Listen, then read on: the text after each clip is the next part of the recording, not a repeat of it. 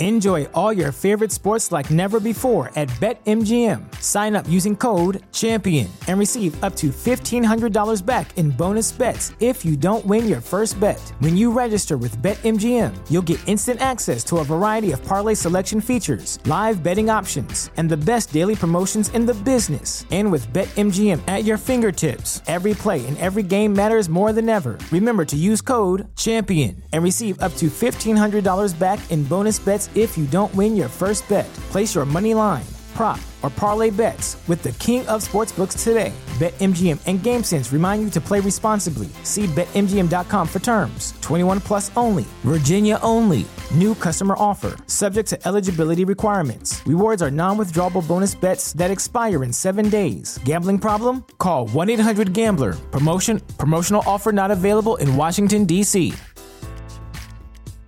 At Parker, our purpose is simple.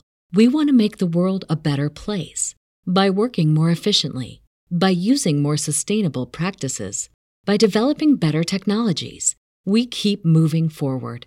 With each new idea, innovation, and partnership, we're one step closer to fulfilling our purpose every single day. To find out more, visit parker.com/purpose. Parker, engineering your success.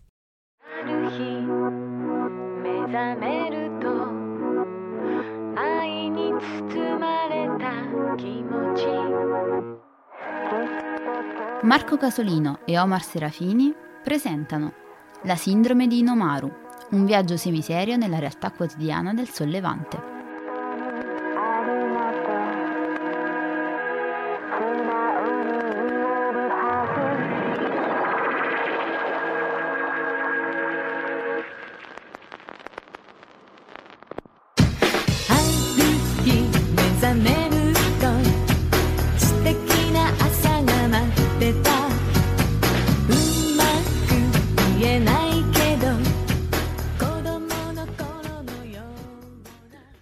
Che una diretta, un vero e proprio una jam session questa sera, tanto per rimanere in tema jazzistico.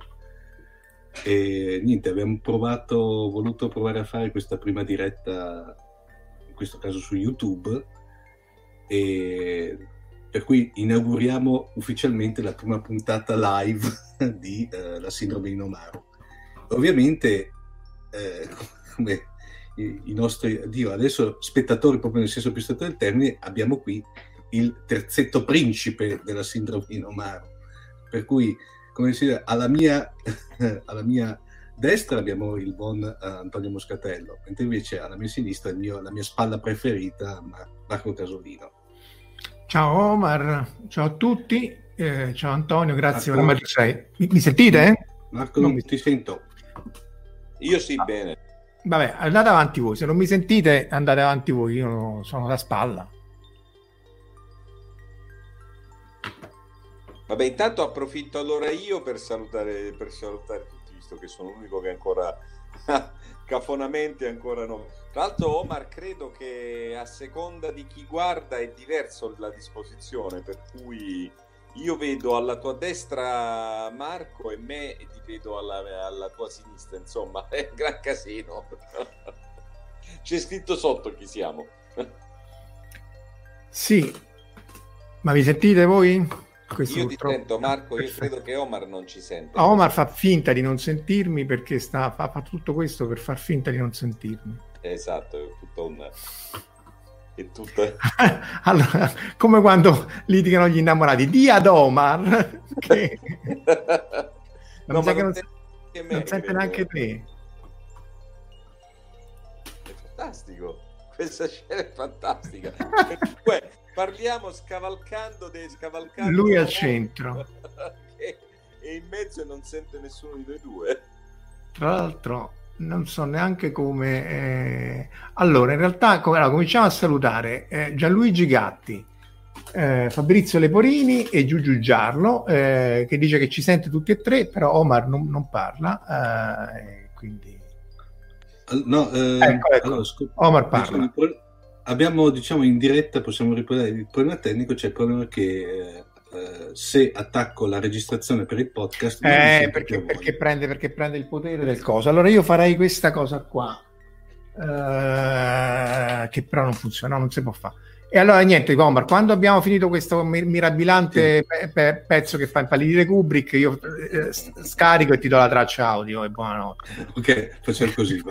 Che bello, il bello della diretta. Vabbè, già, già- già mi- questo comunque è meglio di quell'altro. Antonio che ci ha seguito in entrambi gli interventi della SIPS, eh, perché stiamo usando StreamYard che è, è un po' più, è- sarebbe a pagamento, ma noi siamo dei pulciari e, no- e al momento non lo paghiamo.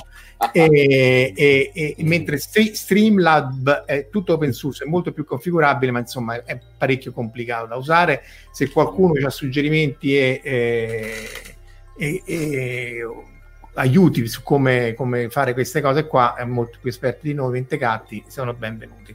Quindi appunto è la prima volta che ci spostiamo in video, secondo me ci state rimettendo a vedere le nostre facce, però magari abbiamo anche un po' di, di slide di qualcosa per, eh, per toglierci No, beh, possibile. A- Antonio è sempre un bel vedere e poi con questa inquadratura Blair Witch Project eh, presa dall'alto è bellissimo. Bella, no? Ah, Il riflesso che vedete qua sulla la camera è perché in realtà questa è una dashcam della macchina cinese che quindi c'è la luce riflessa.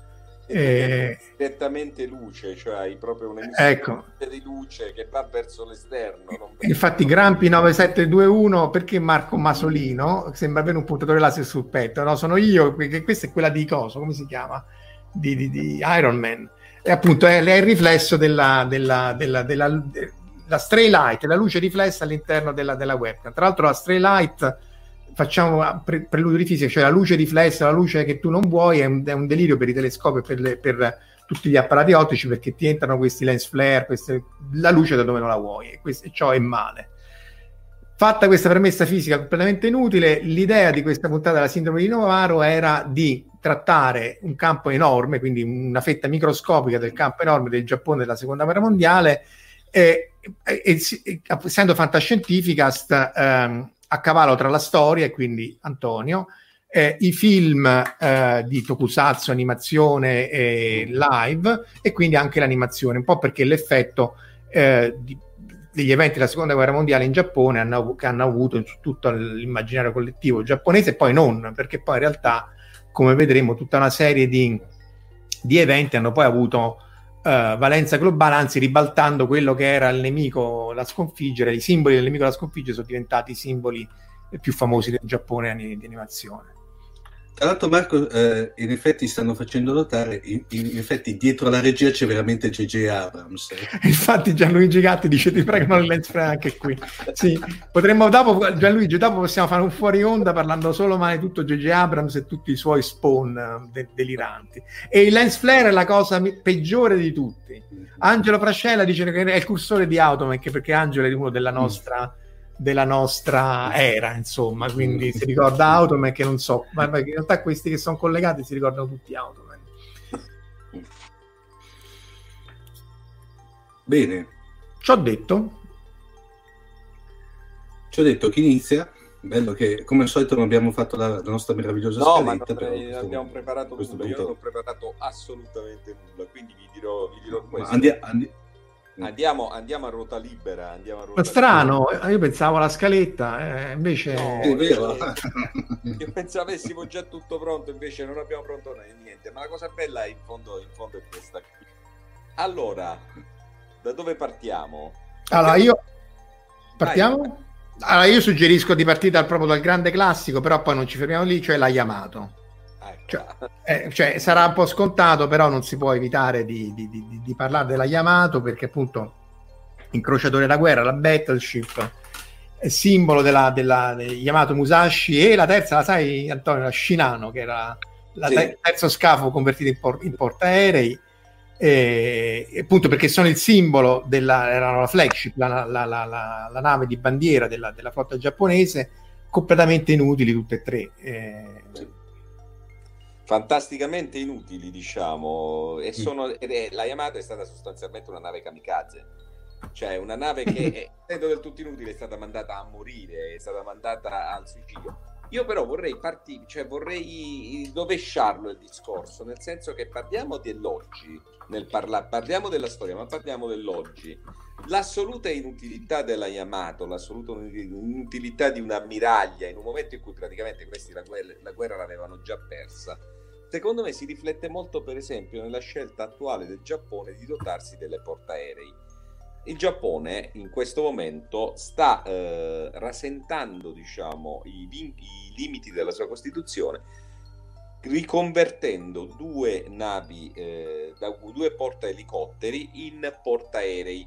Che tra l'altro non lo potrebbero fare, cioè il trattato di pace gli era stra... anche all'Italia era straproibito di fare portaerei. Esatto, appunto, e, quindi perché? Perché sta convertendo le, le, le, le diciamo, le porte elicotteri? Perché non può fare delle portaerei? resteranno delle porte elicotteri che però da cui possono partire anche gli aerei.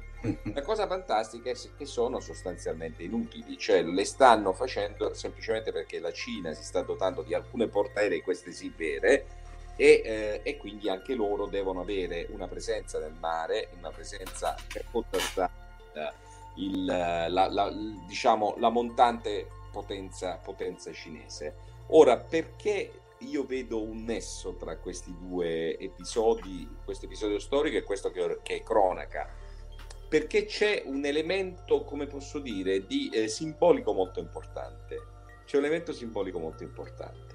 L'utilità, l'inutilità del gesto e mm, per i giapponesi lo sappiamo, no? per i giapponesi l'estetica del gesto spesso è più importante della sua utilità per cui una nave bella come la Yamato, in un momento come quello lì in cui la guerra era perduta, era, eh, eh, rappresentava, rappresentava ecco, la, la, bellezza del gesto, cioè il, tenta- il gesto bello, il tentativo finale comunque di dare la vita per l'imperatore, di riuscire comunque a eh, immolarsi eh, a fare quel gesto che li avrebbe portati sconfitti. No? Ivan Morris ha scritto quel bellissimo saggio che The Nobility of Failure, no? la nobiltà della sconfitta, in cui racconta alcuni, le storie di alcuni grandi sconfitti che in quanto sconfitti sono i veri eroi della storia giapponese. Però sulla Yamato mi, mi consenta, eh, eh,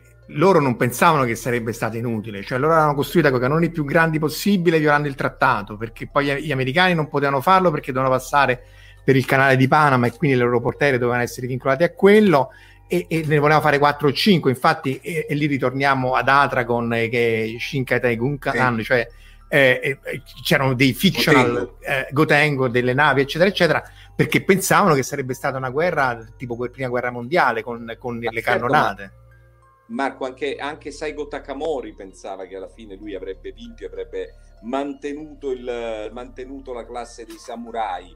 Anche Minamoto no Yoshitsune pensava che lui sarebbe riuscito comunque a far prevalere il bene rispetto al, al prima ai Taira e poi al fratello un po'. Scusa, si può dire qualche parola un pochino fuori dalle righe? Siamo in fascia protetta. Al fratello un po' stronzo, voglio dire e, e mm. diciamo il la, come posso dire, da un punto di vista, da un punto di vista dell'intenzione, certamente c'è l'intenzione di vincere. Lo sconfitto non sarebbe un vero sconfitto se partisse con l'idea di, di, di perdere. Però la, eh, diciamo, an- anche ai giapponesi dell'epoca non sfuggiva il fatto che eh, parlo agli strateghi, parlo agli... Beh, Yamamoto gliel'aveva detto, tesori cari, o, eh. o mette, costringete la pace gli Stati Uniti in un anno oppure sono, esatto. sono eh. guai. Agli eh. Stati Maggiori non sfuggiva il fatto che una nave di quel tipo in quel momento fosse un, uno strumento superato, superato dalla, da, dalla strategia militare, dalla strategia navale e anche oggi io non credo che sfugga loro, eh, sfugga ai giapponesi, agli stati maggiori giapponesi, al governo giapponese il fatto che riconvertire un paio di navi, un paio di portaelicotteri leggere in, eh, in portaerei per gli aerei a decollo verticale non, non, riuscirà a contrastare l'ascesa sul mare del, della, della Cina che sta costruendo già sta, ha, ha, varato due portaerei. Una è, vabbè, è una patacca, è la vecchia varia. Gliel'avevano venduti i russi una, mi pare. Gliel'hanno no? venduta i russi. è, un vecchio, è, un vecchio scassone russo che poi loro hanno riconvertito, risistemato, adesso diciamo è up to date. Però la seconda è tutta loro, è tutta costruita da loro e stanno costruendo anche la terza e sono portaerei vere, non finte. Quindi diciamo che c'è un elemento di estetica comunque del, de- del gesto, c'è un elemento estetico nella vicenda della Yamato, della Yamato che secondo me non va, non va sottovalutato, non va sottovalutato mai questo elemento quando parliamo del Giappone. Adesso non voglio dire banalità, ma pure come si presenta il sushi, che è una roba che non è che c'ha tutto sto gran sapore, però da vedere è bellissimo. Beh, no, no, no, io sono più per il sapore, sono più per il sapore che per il coso. Però, eh, anche perché poi queste cose, prima era la Musashi la flagship, no? Quindi poi tra l'altro loro, no- siccome sarebbe stato iper disonorevole eh, a farsela affondare, come poi avvenne, quindi l'avevano tenuta come riserva assoluta, praticamente la Yamato non, non credo che incontrò mai il nemico, la Musashi una volta o due al massimo. Eh, e qui, però poi per tirarla giù ci vollero tipo più aerei che in tutto il resto Sì. della battaglia della- dell'Atlantico Mm. eh, perché erano tipo 500 aerei, eh, una cosa... Un'ottima un- incassatrice. Ultimo scritto da uno dei, dei marinai della Ce l'ho, aspetta che ce l'ho. Eh, Yamato, no, allora- Yamato no Saigo, questo qua. Esatto, esatto, esatto. Eh, I compiti pochi, ne ho fa- specifici, ma li ho fatti. No, io invece no, io non, non ho preparato assolutamente nulla. Sì, sì, eh, eccolo, eccolo. Ma c'è anche l'edizione italiana, eh.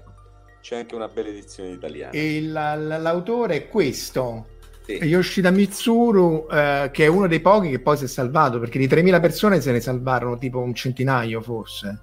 Eh, E non se la videro neanche tanto bene, immagino, perché insomma dovevano morire. Faceva parte del, faceva parte del loro compito alla fin fine. Il fatto di essere sopravvissuti, molti di loro credo abbia avuto anche un certo peso, diciamo. Beh, quello sì, non è, non è chiaro come... Però è chiaro che quando loro, anche in questo libro qui, quando loro furono mandati appunto a morire, non è che fossero convintissimi di sta cosa. eh.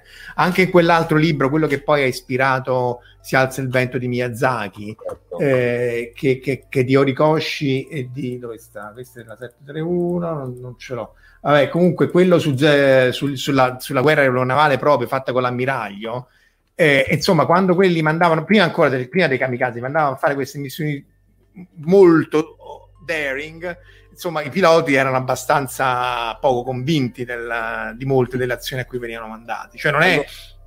Intanto, vabbè, intanto erano tutti molto giovani e non addestrati.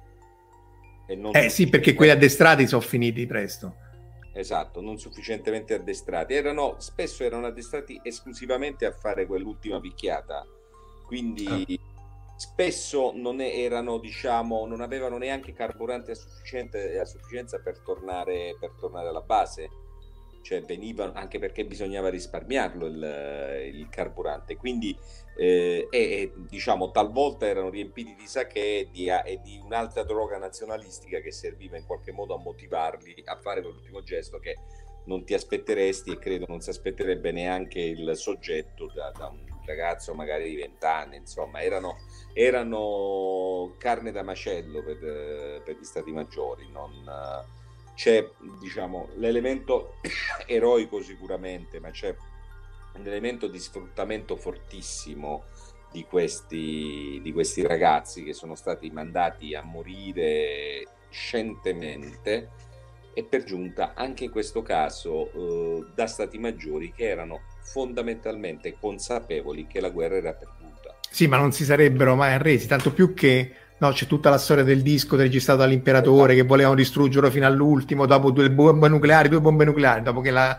la Russia era entrata in guerra. Sono entrati nel palazzo imperiale per rubare il- l'ultimo discorso di l'ultimo Ah. discorso di. Sono entrati nel palazzo imperiale, il tentativo è stato fatto fino all'ultimo momento di evitare il, eh, che l'imperatore desse eh, corso alla, alla resa. Una resa che io insomma voglio ricordare per chi non eh, lo sapesse. I giapponesi non avevano mai sentito la voce dell'imperatore. La prima volta che i giapponesi hanno ascoltato la voce dell'imperatore è stato in quel discorso. Parlo del discorso della resa. Il discorso della resa è un discorso scioccante per chiunque eh, facesse parte di quella classe militare, diciamo, di origine samuraica, che in qualche modo aveva dato all'imperatore eh, questa, come posso dire, questo ruolo divino ma eh, con potere reale, no? mm-hmm. L'idea che l'imperatore decretasse eh, la resa l'idea che il Giappone venisse invaso, un paese che non era mai stato invaso, che addirittura quando i mongoli avevano tentato di invaderlo si era innalzato il famoso vento divino da cui kamikaze, cioè la, la parola con cui conosciamo in Occidente in realtà questo, questo fenomeno, è, è, il fenomeno diciamo dei piloti, dei piloti suicidi, è, questa cosa era inconcepibile, per cui quando, quando, il discorso è stato effettivamente mandato negli altoparlanti di tutto il Giappone, ci sono stati molti suicidi, molti seppuku, molti, molte persone che si sono tolte la vita per questa cosa. C'era eh, gli stati maggiori, una buona parte degli stati maggiori e comunque quelli lì che si erano formati eh, in particolare negli anni 30 eh, che erano diciamo ipernazionalisti eccetera c'era una volontà di portare fino all'estremo sacrificio l'intero popolo giapponese. Eh, l'esempio di Okinawa è, è agghiacciante cioè raccontavano ai, ma quello in, in, tutto il Giappone, cioè raccontavano alla popolazione che gli americani avrebbero stuprato le donne, li avrebbero mangiati vivi, raccontavano di, dell'arrivo di mostri e quindi loro dovevano combattere fino all'ultimo sangue, fino all'ultimo uomo, fino all'ultimo civile. E l'idea era quella lì, era quella lì e soltanto diciamo, una parte più, diciamo, meno retrograda, ecco, della... Ma Antonio, ma fino a che punto invece il Stato Maggiore statunitense aveva messo sul piatto della bilancia, nel caso di una possibile invasione di terra del Giappone, il fatto che sostanzialmente sarebbe costata anche dalla loro parte ingenti eh, eh, diciamo, risorse in senso come vittime? Beh, la, diciamo loro formalmente hanno sempre detto che eh, la, eh, l'invasione del Giappone, un'invasione mm. di terra del Giappone sarebbe costata milioni di vittime da parte mm. di vittime americane. Eh, sostanzialmente mm. a Truman interessava solo quello. Uh, c'è un bellissimo cioè, non fare le vittime americane non fare le vittime e certo sì perché l'idea era che questi combatteranno fino al perché dopo Okinawa si sono spaventati pure gli americani che combattevano eh, eh, anche perché poi c'è da dire che gli okinawaesi non è che fossero considerati proprio come giapponesi doc da, dal, dal, governo del, dell'epoca. Dal governo, infatti, e infatti erano anche loro carne da macello, ma in, in fondo tutti, tutti erano carne da macello, cioè l'idea della parte più nazionalista dell'oligarchia militarista al potere era quella lì di sacrificare fino all'ultima goccia di sangue piuttosto, piuttosto doveva essere annichilito il popolo giapponese, ma, non, ma la resa no. Per cui gli americani avevano considerato certamente questo fatto, eh, questa paura che, eh, di avere ancora milioni di morti, una, un'invasione complessa, difficile, un'avanzata molto difficile in Giappone e questo in buona parte ha, eh, almeno a quanto racconta, raccontava Truman, eh, ha raccontato Truman e gli altri appartenenti all'amministrazione americana dell'epoca, in questo in buona parte ha eh, spinto all'utilizzo delle due bombe atomiche per... Sì, ma qui le avrebbero usate comunque perché devono far vedere a Baffone che dice guarda che c'ho... Eh, cioè... in, parte, in parte è quello, però c'è un altro elemento secondo me anche razzistico. Eh, c'è un bel libro di molti anni fa di Rawls, del, dello giurista, del filosofo, del, del, che si, uscì anche in Italia per i libri di Reset, che ormai è introvabile immagino, che si intitolava Noi non dovevamo. E era una serie di saggi sulle motivazioni che avevano portato all'utilizzo della bomba atomica. Uno dei saggi era quello appunto di Rawls, che era inquietante da questo punto di vista perché riprendeva una serie di dichiarazioni, di appunti, di, di affermazioni del presidente Truman da, dal quale si evinceva tranquillamente che eh, per loro i giapponesi non erano neanche esseri umani, erano comunque subumani. E non dimentichiamo che questi, eh, l'America è, diciamo, era in America l'eugenetica, le leggi eugenetiche no, sono, eh, sono state abrogate in alcuni stati da 30 anni, anche meno. Quindi, quindi c'era un'idea, un'idea dei giapponesi come... Sì, infatti non, non, le avrebbero usate contro la Germania, quello anche si legge negli scritti dell'epoca, non, non sarebbe...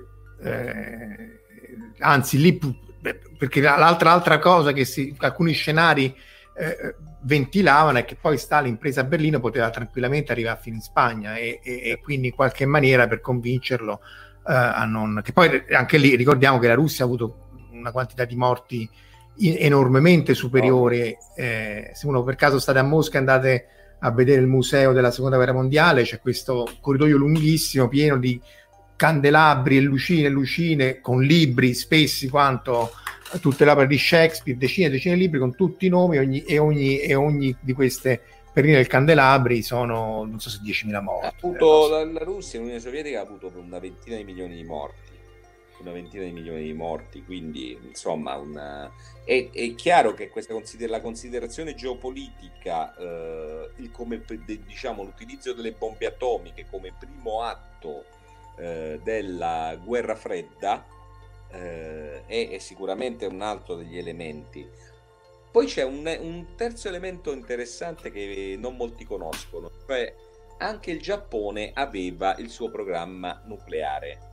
Cioè il Giappone anche sta tentando di costruire delle bombe atomiche. Aveva due programmi nucleari, i giapponesi non si fanno mai mancare niente. Dal momento che Marina ed esercito erano ai ferri corti tra di loro, Marina e Esercito si erano fatti ognuno il suo programma nucleare. Adesso non ricordo i nomi, avevano nomi anche abbastanza fantasiosi.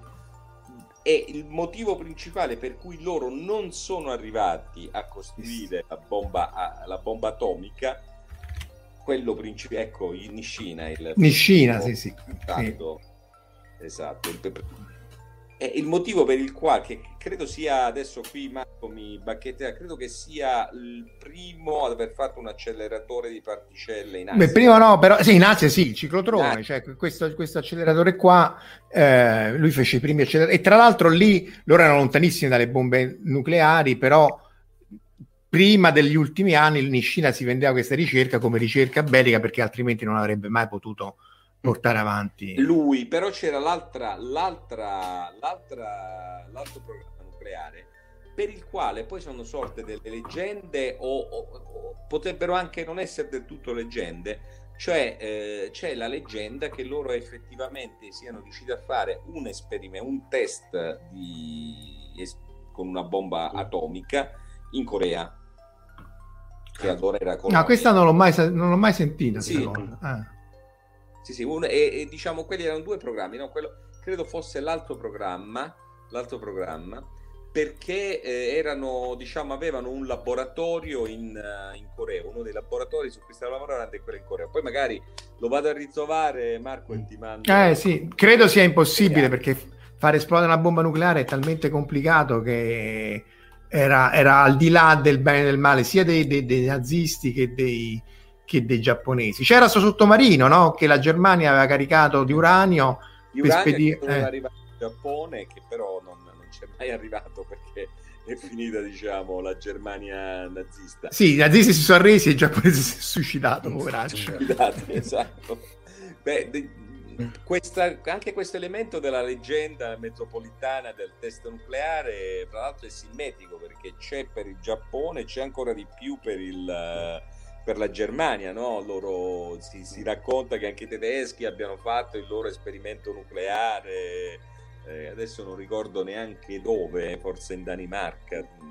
Sì, ma non è, non è, cioè, è, è talmente complicato. Se tu, se, cioè, il progetto Manhattan era una cosa talmente complicata, poi c'era gente del calibro di Fermi, Oppenheimer, Feynman eh, con i calcolatori meccanici, cioè era, eh, calcolatori anche a schede, per, per fa- quindi era, era, talmente al di là del bene e del male che non, non è possibile. No, è, quello, quello, che facevano i nazisti, poi, poi possiamo passare anche alle atrocità giapponesi, era che usavano gli acceleratori di particelle per causare dosi di radiazioni elevatissime o ai prigionieri o ai malati degli ospedali. Eh, Gorodeschi, che è un mio collega, il cui padre rubò 20 tonnellate di uranio dal, dal Collège de France prima che arrivassero i francesi, i, i nazisti dopo la rete francese, raccontava che dopo la guerra a Strasburgo, se non sbaglio, andò nell'ospedale trovò tutta una serie di, di, co- di, di cose, di, povere persone che per, per fortuna loro poi non vissero a lungo, però eh, vabbè, i nazisti non si fecero mancare niente, però anche i giapponesi, e questa forse è meno nota, no? eh, tutto quello che hanno combinato i giapponesi in Manciuria. Eh... L'unità 731 eh, esatto. Ah, sperimentale, diciamo, cui, in cui avevano dei prigionieri che utilizzavano per farci es- effettivamente delle sperimentazioni umane, eh, sì, sperimentazioni sull'uomo eh, di agenti batteriologici, eh, virus, eccetera, è una, di, di, di, voglio dire, di armi batteriologiche ed è una, un'altra storia terribile, un'altra storia terribile, anche lì ci sono, delle, ci sono dei sopravvissuti. Da qualche parte, scusatemi, visto che siamo in Jam Station, potrei avere un libro veramente molto bello, però è, è, è l'esercito dell'imperatore. Ah, che peccato. Quando avete la compagna che vi sistema i libri, ecco, dovete impedirlo. Ah, yeah. sì, vabbè, mo la colpa è la sua. Guarda che... Io l'avevo sotto mano, me l'ha fatta scomparire, vabbè. E il titolo comunque qual è? È Unità 731. Unità. Ah, sì, sì. Questo è, questo è uno, ce ne sono pochi però, cioè ce ne sono alcuni. E, e sono libri veramente non per i deboli di... di... Non per i deboli di perché eh, se, se, gli americani trattavano i giapponesi come esseri inferiori, i giapponesi trattavano tutto il sud-est asiatico eh, e, e, come esseri non umani, che poi è paradossale perché in realtà avevano una enorme stima per la cultura, eh, per la cultura cinese, la, la, scrittura, la poesia, la religione, eccetera, eccetera. Però appunto eh, in Manciuria, Shiroishi. E poi la cosa più, più bella o triste, insomma, è che nessuno, la fecero franca tutti cioè, a differenza dei nazisti, eh, Mengele e amici vari, queste sono ricostruzioni, eh, non sì. sono foto, foto, vere. E questo è il eh, Shiroishi, vedete, 59, proprio tra- tranquillamente morto. Forse fu, mor- fu, fu morto ucciso, però. Eh. Sì, Dicono sì. che il dramma di queste sperimentazioni, anche per Mengele, che poi alla fine queste, queste sperimentazioni tornano alla medicina. La cosa drammatica veramente è quella che è un tipo di, di, guerra, un tipo di atrocità portata all'estremo, ma anche un tipo di medicina portata all'estremo. La, eh, quando parliamo di atrocità giapponesi, noi dobbiamo ricordarci sempre tre, eh, tre fatti. Una è l'unità 731. La, il secondo fatto è l'utilizzo massivo di eh, manodopera schiavizzata, eh, prevalentemente coreana ma anche cinese in Giappone e il terzo l'utili, i bordelli militari. I bordelli militari le famose comfort women. le cosiddette comfort women no? le donne di conforto eh, che e sono tre ferite diciamo l'unità 731 un po' meno ormai ormai se ne parla eh, abbastanza raramente. Sono diciamo le altre due sono due ferite tuttora aperte tuttora sanguinanti nei rapporti tra il Giappone e i vicini eh, in particolare la Corea, la Corea del Sud, ma anche con la Cina, cioè il tema delle donne di conforto, ce ne sono ancora di vive eh, e ci sono ancora cause di, risar- di risarcimento ah. aperte. C'è un'avvertenza tra Corea del Sud e Giappone che il Giappone credeva pochissimi anni fa di aver risolto con un accordo con la precedente presidente coreana, la Park, che che poi è finita, è finita in galera, e che Moon vorrebbe riaprire. Eh, in, in, in, Corea del Sud, in Corea, la sensibilità rispetto a questa tematica è enorme. Ah, va spiegato probabilmente che cosa sono le donne, chi sono le donne di conforto. Erano donne che venivano utilizzate come prostitute all'interno dei bordelli, ma eh, diciamo, se nella versione ecco, coreana eh, e cinese queste donne erano costrette, semplicemente costrette, vivevano ovviamente in condizioni inumane, come potete immaginare, e erano costrette, erano delle schiave. Nella versione giapponese invece sì, c'erano elementi di costrizione, ma Giappone essere, al Giappone non può essere imputata questa cosa perché dicevano erano dei procacciatori privati che gestivano queste cose, non era il Ah. governo, non era lo Stato giapponese, per cui i giapponesi Sono degli intermediari, diciamo. sì, c'erano, diciamo, era un'impresa privata. Nascondersi dietro la carta velina. Senti, scusa se ti interrompo, c'è Fabrizio che chiede se, che è, se è vero che della 731 non è rimasto nulla delle ricerche che avevano fatto in Manciuria. Ah, No, io- a me risulta, ricorderò male io, eh, però a me risulta che invece sì, ci, ci sono, diciamo, sono stati anche utilizzati, però guarda, devo essere sincero, questo fatto non, non ti saprei dire perché poi è anche molto tecnico. Allora, se non ricordo male, Quali se- esiti? eh, no, se non ricordo male, loro praticamente gli sci e questi qui se le vendettero agli americani, cioè diedero tutte, diedero, a tutti, diedero tutti i risultati, ad esempio qui sono ricostruzioni appunto, altrimenti non le faremo mai vedere, di come congelare, cioè se c'è un arto congelato qual è la temperatura esatta a cui scongelarlo, eh, dati batteriologici e così via, tanto più che poi l'Unione Sovietica protestò fortemente perché questi la fecero franca, ma soprattutto perché loro non ebbero accesso a questi dati.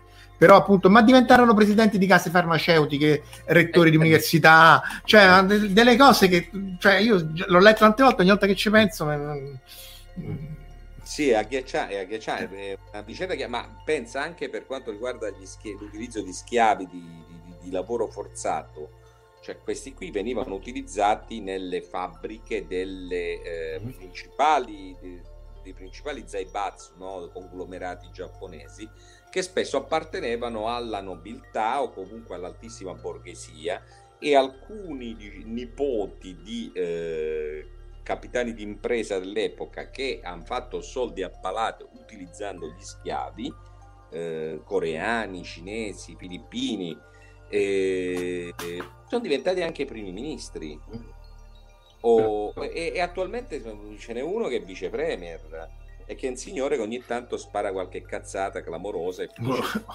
perché- ogni tanto.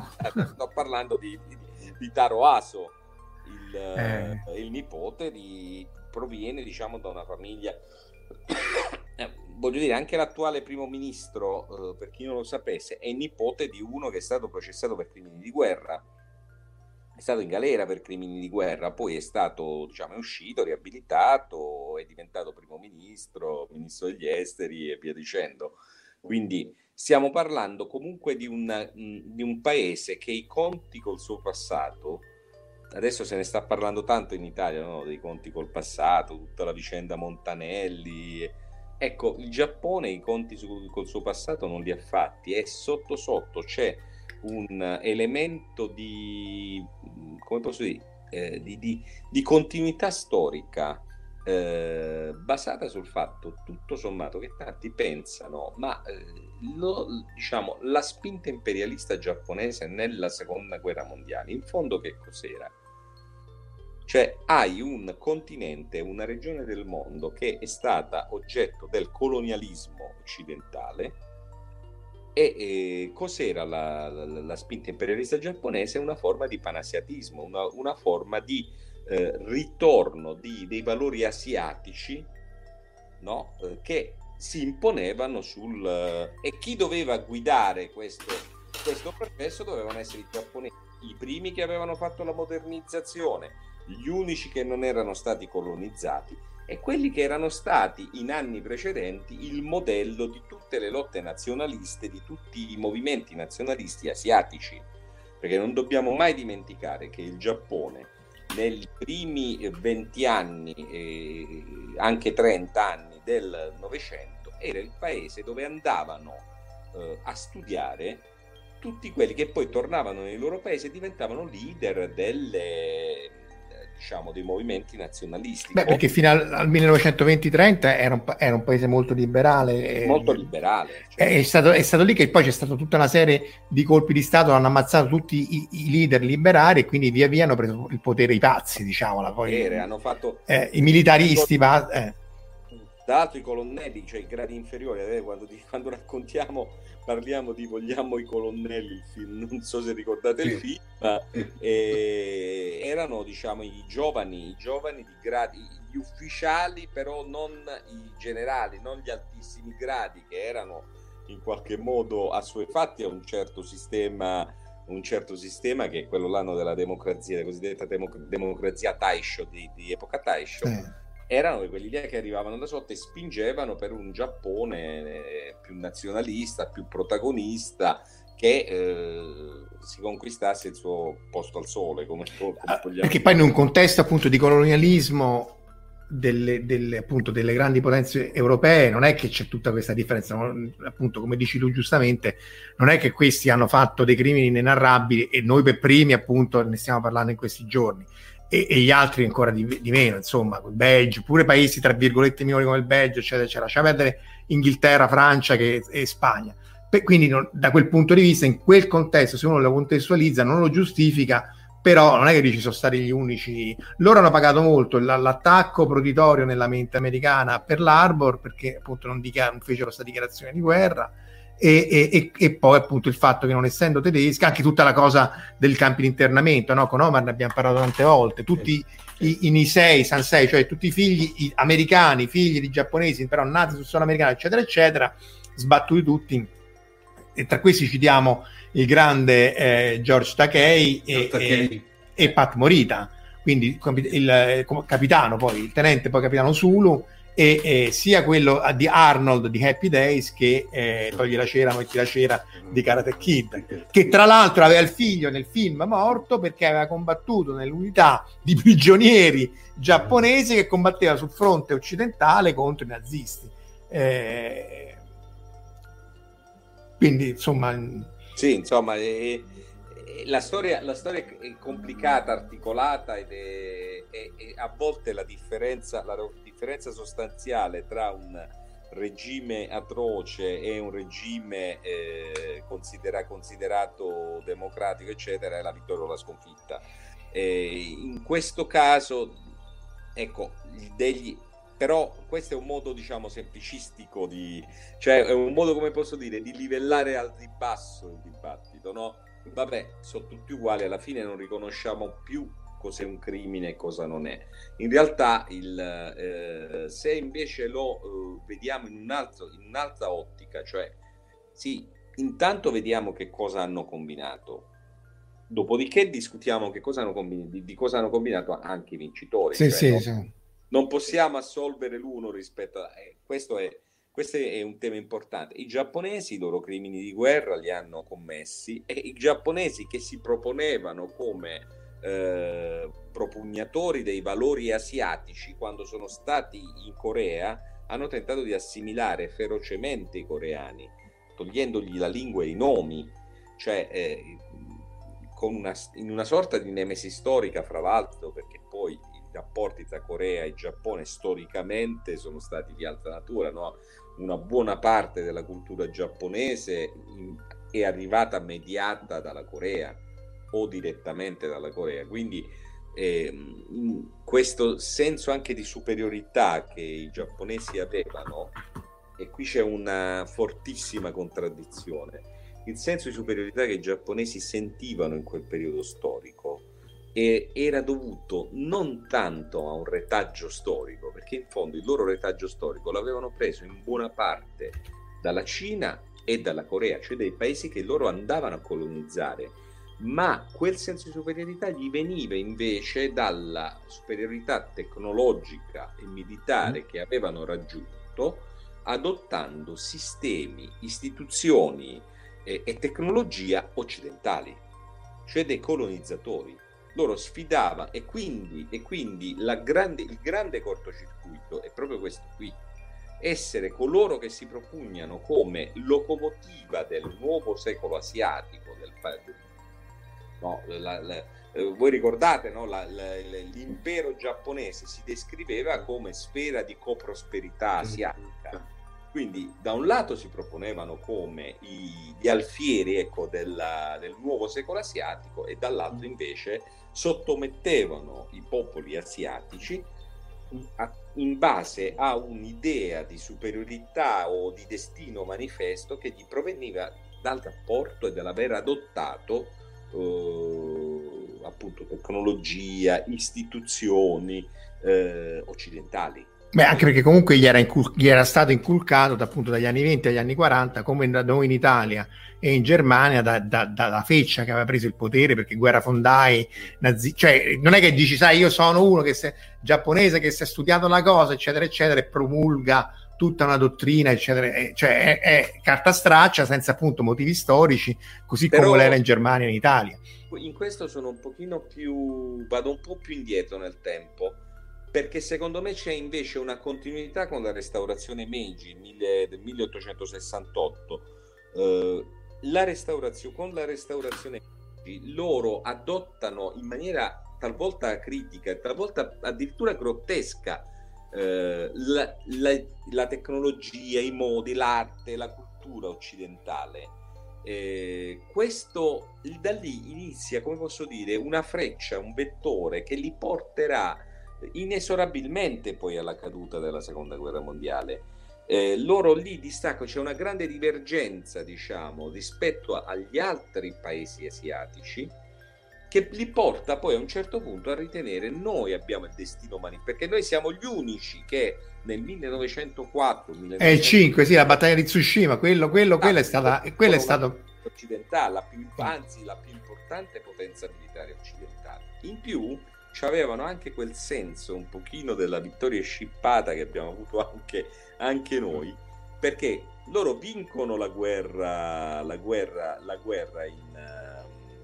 eh, scusami, quando nel 1894-95 vincono, vincono la guerra con la Cina, e voi pensate che poteva essere no, aver vinto la guerra con i fratelli maggiori, e a quel punto loro vogliono la Corea, perché allora non era ancora loro, e il- sono gli Stati Uniti che in base a uno scambio abbastanza incestuoso no, eh, fanno in modo che il Giappone non abbia la Corea e quindi accumuli questo, come posso dire, questa, questa rabbia, questo senso di essere stati scippati di una vittoria.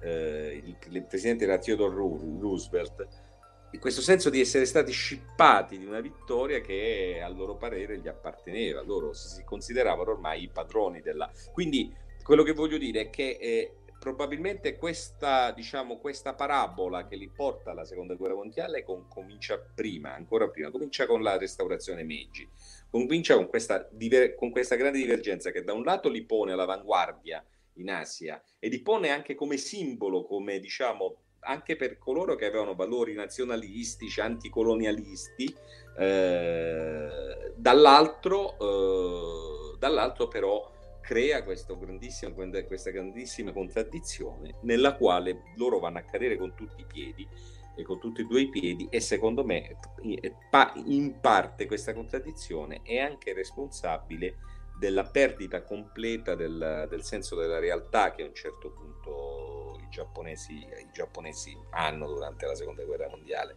Cioè questi qui veramente pensavano quel, questo gruppo di isole no? Nel- nel- nella parte più orientale dell'Asia pensava veramente di essere in grado di poter gestire e controllare un impero come quello che avevano creato con la, con la loro spinta, diciamo, imperiale. Questi erano arrivati nelle isole più sperdute del, del Pacifico, eh, la Birmania, cioè era un impero enorme, assolutamente incontrollabile, assolutamente incontrollabile, quindi c'era una sfera ideologica fortissima, una spinta ideologica fortissima per loro. Antonio, invece, quell'altro episodio che diciamo, è spesso riportato, il massacro di Nanchino. Il massacro di Nanchino è il grande punto interrogativo storico, il più grande punto interrogativo storico. Cioè, se tu ascolti un, eh, un cinese, eh, i morti sono stati centinaia di migliaia.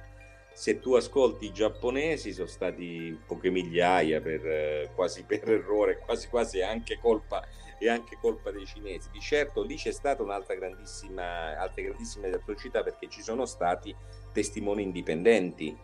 Eh, pre- Cioè degli occidentali, eh, se non sbaglio. eh sì, io se ricordo bene un prete, forse tedesco, un prete tedesco è stato uno dei testimoni più o americano, guarda, non ricordo benissimo.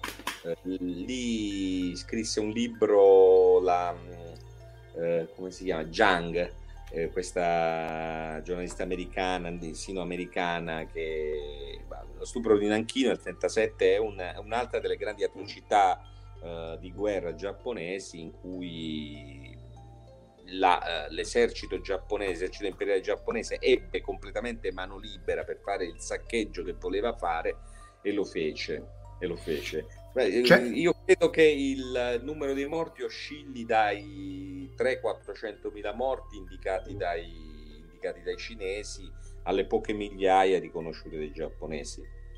C'è Marco Daddia che ti chiede perché oggi, dopo 70 anni, quindi quasi due generazioni, stanno rimergendo in Asia, ma anche nel mondo, attriti causati dalla o alla fine della seconda guerra mondiale.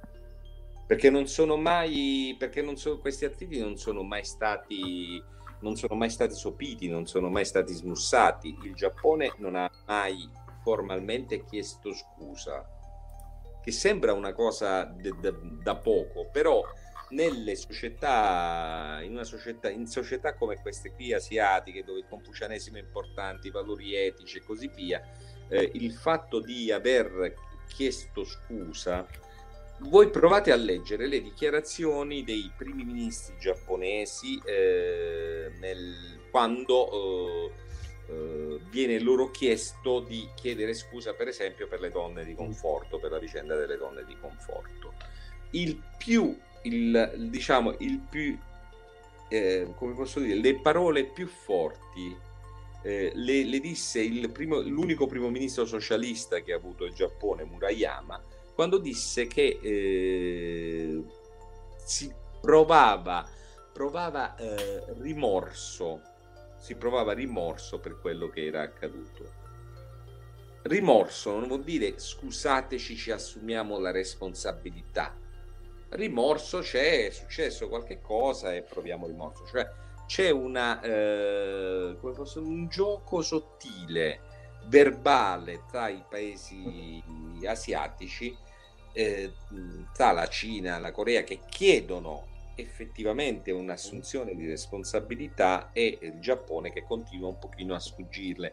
Ed è un po' quello che, un po quello che dicevo prima. Sotto sotto eh, i giapponesi continuano a pensare eh, che in fondo quello che hanno fatto aveva una sua forma di legittimità in un'ottica storica in cui c'erano le potenze coloniali e Giappone che aveva un, eh, una qualche legittimità nel proporre dei valori asiatici. È molto più sottile. Attenzione che il, la spinta propulsiva imperiale giapponese non era portata dal, eh, da un'ideologia politica o da eh, razzismo, eccetera. Cioè non stiamo parlando del nazismo o del fascismo, costruzioni, diciamo, totalitarie, stiamo parlando di un paese con una serie di valori, l'imperatore, la sacralità dell'imperatore, eccetera, che eh, è la, la, che si, ecco, che si innescavano fortemente nella storia di quel paese. Cioè il nazismo, il fascismo sono evoluzioni storiche in Italia, in Germania, che tu le guardi e ci vedi, vedi comunque un elemento di discontinuità no? in, quello, in quello che è accaduto. Mm-hmm. Nel caso del Giappone non è così. Cioè tu ci vedi più, un, un, non, non, ci vedi la, un, un, salto appunto di tutti gli omicidi italiani 20 e 30, ma lo vedi più come legato al, al, alla restaurazione Meiji, quindi una, eh sì, sì, assolutamente sì. Ah, assolutamente sì. E ci vedo anche un ritorno di un'etica samuraica, eh, un ritorno, come, come, posso dire, questo paese, che, questo paese che ha adottato completamente modelli occidentali e la tecnologia occidentale, l'ha conquistata, la, la padroneggia, la padroneggia così tanto da riuscire a sconfiggere la principale potenza militare dell'Europa, che allora voleva dire la, diciamo, una la Russia, eh? La Russia. La, Russia. La Russia. Spoiler. Esatto, la Russia. Quindi a quel punto loro possono dire siamo noi il faro dell'Asia. E qui c'è forse lo scarto, cioè l'idea che l'allievo, che loro avevano imparato tutto dalla Cina, ormai avendo adottato i, questa tecnologia, eccetera, e che era poi uno dei, era uno dei, degli slogan del periodo Meiji. era quello, cioè i valori, i valori giapponesi, tecnologia occidentale. Avendo diciamo, adottato queste le istituzioni, le tecnologie, loro ormai erano in grado di superare il maestro ed erano loro il vero paese guida dell'Asia. Rispetto a ora, questo comunque si innesca su un eh, percorso storico de, de, del Giappone. Il Giappone è in Asia, in quel momento il Giappone è un paese asiatico, è in Asia e grazie alla tecnologia occidentale è in grado di scacciare l'elemento estraneo che sono gli occidentali. C'è una, una coloritura, coloritura anticolonialista. Questa coloritura anticolonialista ovviamente la, loro la, eh, la creano eh, sotto diciamo, come posso dire, sottoponendo eh, e commettendo anche atrocità nei confronti dei paesi vicini, cioè i cinesi, la Cina, le, le, eh, la Corea, le Filippine e via dicendo. Quindi, eh, beh, quindi questo fatto che comunque quella fase storica non è al di fuori del, della, traiettoria, della traiettoria storica giapponese fa sì che per i giapponesi sia molto complicato chiedere scusa perché chiede, dovrebbe vuol dire in qualche modo chiedere scusa rispetto a una parte della loro identità storica, non a, una, a un errore della storia. Noi, per noi è abbastanza semplice eh, definire eh, nazismo e il fascismo, per noi italiani il fascismo, un'aberrazione della storica. Sì, sempre meno semplice, eh, però comunque sì. Eh, vabbè, sì, sempre meno vero. Però diciamo che questo è poi il grande, il grande tema anche della resistenza. La resistenza emenda gli, gli italiani dalla, dall'aberrazione fascista e eh, in, per quanto riguarda la Germania non c'è stata, c'è stata una resistenza, ma non, è stata, non si è trovata diciamo, eh, dalla parte giusta alla fine della guerra. La Germania non si è trovata dalla parte giusta al, negli ultimi giorni di guerra e alla fine paga, paga e deve fare il suo percorso, deve emendarsi dopo la, dopo la fine della guerra. Il Giappone questo elemento non l'ha mai praticato perché è, appunto è un po' complicato per i giapponesi considerare quella fase della loro storia un'aberrazione. Sì, quelli più progressisti sicuramente la pensano così. No, ecco, infatti, diciamo che non è che eh. quando intendiamo il Giappone è tutta questa classe politica, quella classe dirigenziale che anche, anche in Europa, se vai, molti di questi capitani d'industria, eccetera, eccetera, insomma, non, qualche simpatia un po' demodé continuano ad averla sia da noi ma soprattutto all'estero e eh, al nord di noi. Qualche simpatia hanno proprio, cioè come fa uh, Shinzo Abe a dire mio nonno era un criminale di guerra, no? Come fa Taro, che è l'attuale primo ministro, come fa Taro Aso, uno degli uomini più potenti del Giappone, l'attuale ministro dell'economia, a dire la mia famiglia ha fatto i soldi anche con il lavoro degli schiavi? Non, non uh, vuol dire, capito, uh, per loro chiedere scusa, assumersi la responsabilità vuol dire sputare sull'albero genealogico. C'è anche, c'è anche un problema economico che poi sta anche nei commenti di Marco e Fabrizio, cioè che in realtà spesso molto dell'outrage, non tanto la Corea, forse più la Cina, è eh, no, cacciamo le ditte, questo succedeva qualche anno fa, no, le ditte giapponesi, eccetera, eccetera, è solo per motivi economici, cioè si potrebbe anche dire che alla classe politica attuale cinese, sempre con l'accetta, stiamo facendo discorsi, poco gliene frega dei massacri del passato, però se possono usare la bandierina dicendo ah, ma tu hai fatto questo e, e usarla in un contesto appunto di, delle Senkaku, no? le isole quelle che anche lì se si stavano zitti i giapponesi era meglio, eh, o anche quando ingrandiscono questi isolotti, perché poi c'è la Cina che c'ha pochissimo mare, no? Cioè questo è l'altro... Um... Beh, la Cina, la Cina c'è un problema, c'è il problema di da dove devono passare le sue risorse, diciamo, suoi, il petrolio, eccetera, le merci, le, le, le, le, materie prime, da dove devono passare, la, la spinta verso il mare, per, verso il mar cinese meridionale e così via della Cina è tutto dovuto a questo, alla necessità che ha la Cina di avere un uh, canale sicuro per l'approvvigionamento perché è una, eh, diciamo, un paese che ha sempre più bisogno di materie prime, di risorse e quindi, e quindi, e quindi è, chiaro, è, chiaro, che loro hanno bisogno di assicurare le, le vie di approvvigionamento. questa cosa va a cozzare ovviamente con la presenza dei mari dei paesi del sud-est asiatico, ma anche dello stesso Giappone. Eh sì, perché gli sta davanti, perché appunto per le regole in- internazionali tu c'hai uno scoglio, infatti proteggono questi scogli che sono 8 centimetri, poi i cinesi l'hanno allargato e ci hanno fatto due aeroporti, però appunto ci sono alcuni microscopici isolotti che sono grandi meno del tavolo su cui sta il computer, Esatto. che però eh, c'è 200 miglia all'intorno e poi Cioè, questo si lega alle. Curili, per cui no, anche lì eh, perché non hanno ancora firmato il trattato di pace con la Russia, perché ci sono le isole Curili che sono di- disputate. eh, Per io ho una mia teoria, secondo me prima o poi ce la fanno e, e ce la faranno ca- grazie al riscaldamento globale. Eh, però lì, lì c'era, forse era proprio il povero Stefano Carrer che diceva che adesso che c'è il riscaldamento globale è peggio perché sono ancora più preziose. E io invece penso che sia il contrario, perché uno dei motivi per cui i sovietici e poi i russi non hanno mai rinunciato alle Curili è il fatto che tutto l'arco delle Curili è uno dei pochi, una delle, è storicamente uno dei pochi, un- una, i pochi canali, ecco, eh, tra le isole che non gelano d'inverno. Quindi erano necessari per la proiezione della loro flotta del Pacifico. Con il riscaldamento globale, Va bene qualunque pasto. ormai non, se- non- non dovrebbe, sì, non dovrebbe Ah, porsi ah. più il problema. No, vabbè, io lo dico a mo' di battuta, eh, per, per carità. In realtà ci sono anche altri elementi. C'è mh, qualche piccolo passo avanti l'hanno fatto, no? la soluzione 2 più 2. Perché allora le isole Curili sono molte isole, so- sono parecchie isole, no? Eh, quelle che interessano la discussione in questo momento è sulle isole Curili meridionali, che sono Shikotan, eh, vabbè, adesso non mi ricordo, le isole Takabomai, eh, sono quattro, sono tre isole. Quelle proprio di fronte allo- all'Hokkaido, proprio Esatto. sono a, a tre metri dal... Sono tre isole e un gruppetto di scogli, di piccoli scogli. Eh, e sono uno sputo, cioè sono una specie proprio un dito puntato sull'Hokkaido.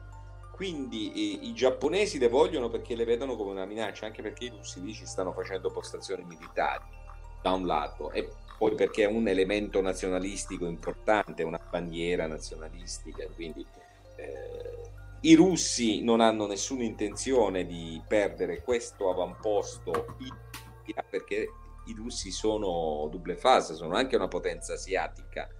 E, e- ecco infatti qui si vedono si vede Sakhalin quindi questa discussione all'ultima diciamo l'ultimo punto a cui sono arrivati nella trattativa tra Putin che tira sempre un po' per il naso Abe su questa vicenda e Abe e una soluzione 2 più 2, cioè quelle due più meridionali dovrebbero tenersele i giapponesi, le due più un po' più a nord se le dovrebbero tenere i russi, però eh, la discussione è ancora i- in alto mare, in alto mare. Detto fra noi, lì gli unici che avrebbero veramente eh, diritto a quelle isole sono gli Ainu. Eh sì, perché vivevano là da sempre. sì. loro lì.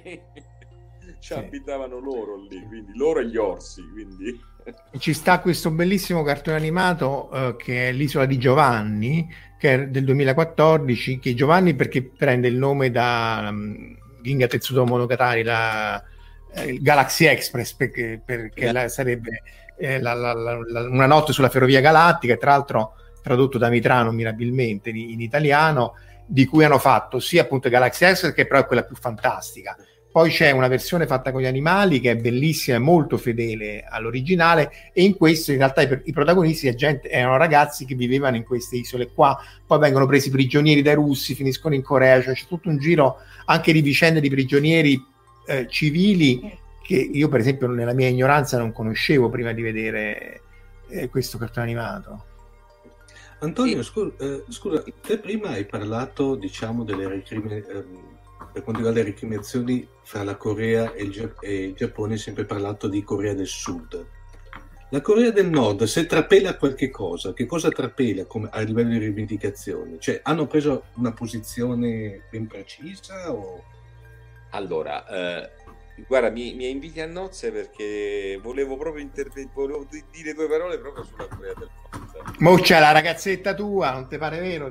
Ha scritto quel No, pezzo. no, la- eh, le- leggetevi il pezzo di Antonio su, su- su- appunto su quell'avvicendamento. Adesso lo dirà a voce, ma insomma, se lo seguite su Asca News dove scrive lui è un pezzo molto No, non interessante. volevo dire questa cosa, però a questo punto mi ci mi, mi ci hai tirato dentro e quindi la dico.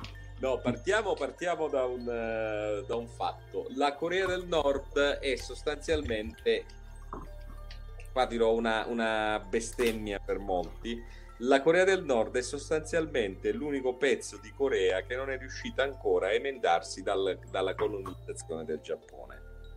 Sembra una bestemmia perché dal punto di vista della del regime nordcoreano il Giappone è il male, è il male assoluto. Loro quando testano i missili, no? Sì, li testano contro gli americani, ma soprattutto l'obiettivo sono i giapponesi. Sì, però gli passa pure lì. Io l'ho ricevuto l'allarme di missili nucleari, che è una cosa fighissima sul cellulare, ma a 600 km è più alto della stazione spaziale. Dai, siamo seri. Però, vabbè, diciamo, il regime, cioè, il regime nordcoreano non è che necessariamente serissimo, è molto serio per i poveracci che ci vivono dentro, ma poi no. però- No, no, ma io dico siamo seri all'allarme giapponese che diceva in Hokkaido, attenzione, stanno passando dei missili sopra di voi. A- a- alle scuole elementari c'era c'erano i, i- foglietti da fare in caso di attacco nucleare, ma quei missili, l'abbiamo ricordato anche a- alla, alla Dipcon, quei missili volano, poi tocca, tocca difendere la Nord Corea, nel pieno rispetto delle norme spaziali internazionali.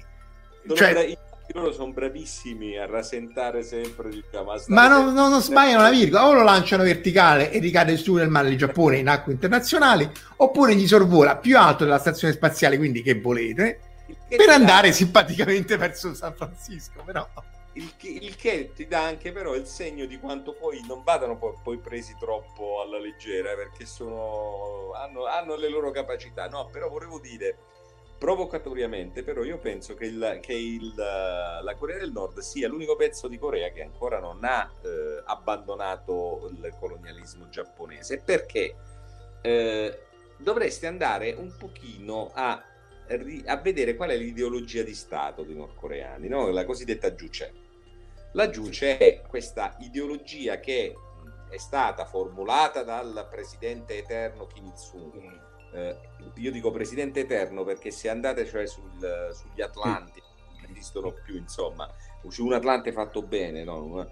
Il presidente della Repubblica Democratica Popolare di Corea è, il, è ancora Kim Il-sung, che è ormai una mummia, cioè nel senso è proprio mummificato, è morto. Ma, Però ma anche su Wikipedia, eh, se vai. è formalmente Anche su- il presidente della, del- della Corea del Nord. Eh, e poi questa giuce è stata, diciamo, articolata, elaborata dal figlio Kim Jong-il. Eh, cos'è la giuce? La giuce è eh, una ideologia dell'autonomia, il, eh, dell'unicità del popolo coreano, il quale è un corpo unico, autonomo e che quindi deve essere. Non c'entra un, praticamente una bene- beneamata mazza con il marxismo-leninismo, l'ideologia di Stato nordcoreana. Niente c'entra. c'entra È una sorta di autarchia? Potrebbe essere una sorta di autarchia. sì, se vogliamo sì, ma non, non direi, direi etnonazionalismo. Un etnonazionalismo che se diciamo gli storici dell'epoca Meiji se drizzano un po' le orecchie ci ritrovano un concetto che in giapponese si chiama kokutai. Kokutai vuol dire è fatto- una parola fatta di due ideogrammi. Cor- il secondo è corpo e il primo è nazione, paese corpo nazionale, cioè l'idea che il Giappone sia un unico corpo, un corpo unico che ancora oggi ha, li- ha- ha le- ha eco nel- nella, nella società, nel modo di intendersi dei giapponesi, ha un'eco fortissima nell'ideologia di Stato nordcoreana. Quindi la Corea del Nord, se da un lato, anche qui c'è sempre un elemento, un elemento di ambivalenza, se da un lato percepisce il Giappone come il suo peggior nemico, se dovesse paradossalmente esserci una guerra, i corei nordcoreani non attaccherebbero la Corea del Sud, che sono i loro cugini e fratelli, attaccherebbero molto più probabilmente il Giappone, teoricamente se ne avessero la forza, ma nello stesso tempo ne adottano elementi ideologici fortissimi che gli sono rimasti poi dall'epoca coloniale. quindi la Corea del Nord ha un, come posso dire, un'ambivalenza rispetto, rispetto al Giappone che è molto molto molto molto interessante. Eh, poi adesso arriviamo alla, alla ragazzetta che è la parte, è la parte divertente. No, avete notato che ultimamente il Kim Il-sung è, è scusate, sì, Kim Il-sung, Kim Jong-un è quasi scomparso è riapparso per immagini, quella addirittura Francesco Scisci lo dava per, eh, per morto. Ricordiamo, laureato in fisica, eh, quindi collega. Il collega ecco il tuo, tuo collega. Tu, tuo collega. Tuo collega. Eh, oh. è stato dato per, per morto. Quando è riapparso in immagini, diciamo in immagine, in, in pura immagine, eh, è cominciato a girare la voce in realtà sia quelli che sono apparsi siano semplicemente dei sosia. Invece ha preso molto campo la sorella minore di eh, Kim Jong-un, Kim Yo-jong. Kim Yo-jong, che è questa ragazzetta caruccia che ha 32 anni, mentre eh, che avrebbe, non sappiamo mai precisamente quanti anni abbiano, che avrebbe 32 anni, mentre il fratello maggiore ne ha 36 probabilmente, eh, è sempre stata molto vicina al, al leader. E, è stata quella che è andata a studiare con lui in Svizzera quando erano ragazzini, perché Kim Jong-un ha studiato in Svizzera, in un collegio svizzero. E, dicevo, ha preso parecchio corpo, tanto che è, eh, alcuni analisti ritengono oggi che eh, lei sia diventata il successore, la successora non si dice, il successore di, di Kim Jong-un. Qualcuno addirittura dice che ha il potere in mano, ha del potere in mano. Qualcun altro dice ha diciamo raggiunto lo status, eccola lì. C'è un aspetto molto da Dark Lady, eh? io non, non, non mi... Sì, non... sì. Avrei una certa paura nell'incontrarla. No, eh, dicevo, lei, eh, tra l'altro aveva avuto un momento di eclissi alla fine l'anno passato quando era, si era arenato il processo di dialogo con gli Stati Uniti, lei che ne era stata interprete era stata messa un po' da parte, era stata messa fuori anche dal politburo del partito mm. eh, e adesso è ritornata in grandissimo spolvero. Dietro questa escalation eh, di polemica nei confronti della Corea del Sud che ha portato anche a far saltare in aria l'ufficio di collegamento. Scusa Coree. se ti interrompo, Omar, a me quella cosa mi ha, mi ha, ricordato tantissimo l'inizio di Galactica quando i Siloni distruggono l'ufficio di collegamento sì, con, gli, con gli umani. cioè, cioè, è vero, c'è proprio un'immagine di quello. Fumma, proprio quel fumo lì fumma. No e che si presenta lei al posto di Capricassei sì, sì, capito? Cioè, è uguale, è uguale, è identico. Senza contare che però se vedete l'esplosione della demolizione è un po' farlocca tipo alla Joker perché gli casca prima un pezzo sì. del palazzo e poi non si vede che crolla tutto quindi non è che sia stata proprio una demolizione fatta per me. I missili non, fu- non ha funzionato benissimo, diciamo, non è stata... Ma loro sono più bravi a costruire, a costruire. Eh. Guarda, i missili, i missili, li hanno presi dai russi, nel senso che la, sono andati a scuola all'università russe. I primi pezzi erano comprati, eccetera. Ma adesso sono in grado di mettere i satelliti in orbita e tra l'altro come dicevamo anche altre volte, se, se, volessero potrebbero tranquillamente far esplodere un loro satellite per errore in, or- in orbita bassa, crea la sindrome di Klessen, che è questa reazione a catena di detriti, e, e, e bella e chiusa con l'esplorazione spaziale del pianeta. Quindi mh, nel pieno rispetto anche lì delle regole internazionali, nel senso che poi dici, oh, ci si è rotto. Ci si è rotto, eh, eh, top. Comunque, scusate, ma avete fatto pensare adesso costruzione e distruzione? Scusa, eh. ma voi lo sapete che il, i nordcoreani sono uh, i più grandi costruttori di statue per dittatori al mondo le consegnano chiavi in mano. No, davvero? No, questa mi mancava eh, completamente. Se Omar, se Omar un giorno diventa dittatore di Milano, no? decide di far, fa fuori, impicca Sala, eh, fa fuori ecco. Fontana se non si fa fuori da solo e si autonomina che è più probabile. dittatore di Milano, può tranquillamente chiamare la Corea del Nord e chiedere mi fate una statua di 8 metri di bronzo, mm-hmm. non so, equestre, la vuoi equestre, equestre, mm. come tu preferisci, oppure con, non so, con la falce in mano. Sì. loro cosa Epica deve Ti mandano uno staff di costruttori metallurgici, mm. te, te li mandano così in pacchetto. Questi non escono, non vedono mai la luce, stanno sempre chiusi tra di loro, non Mhm. disturbano, non sporcano, non fanno niente.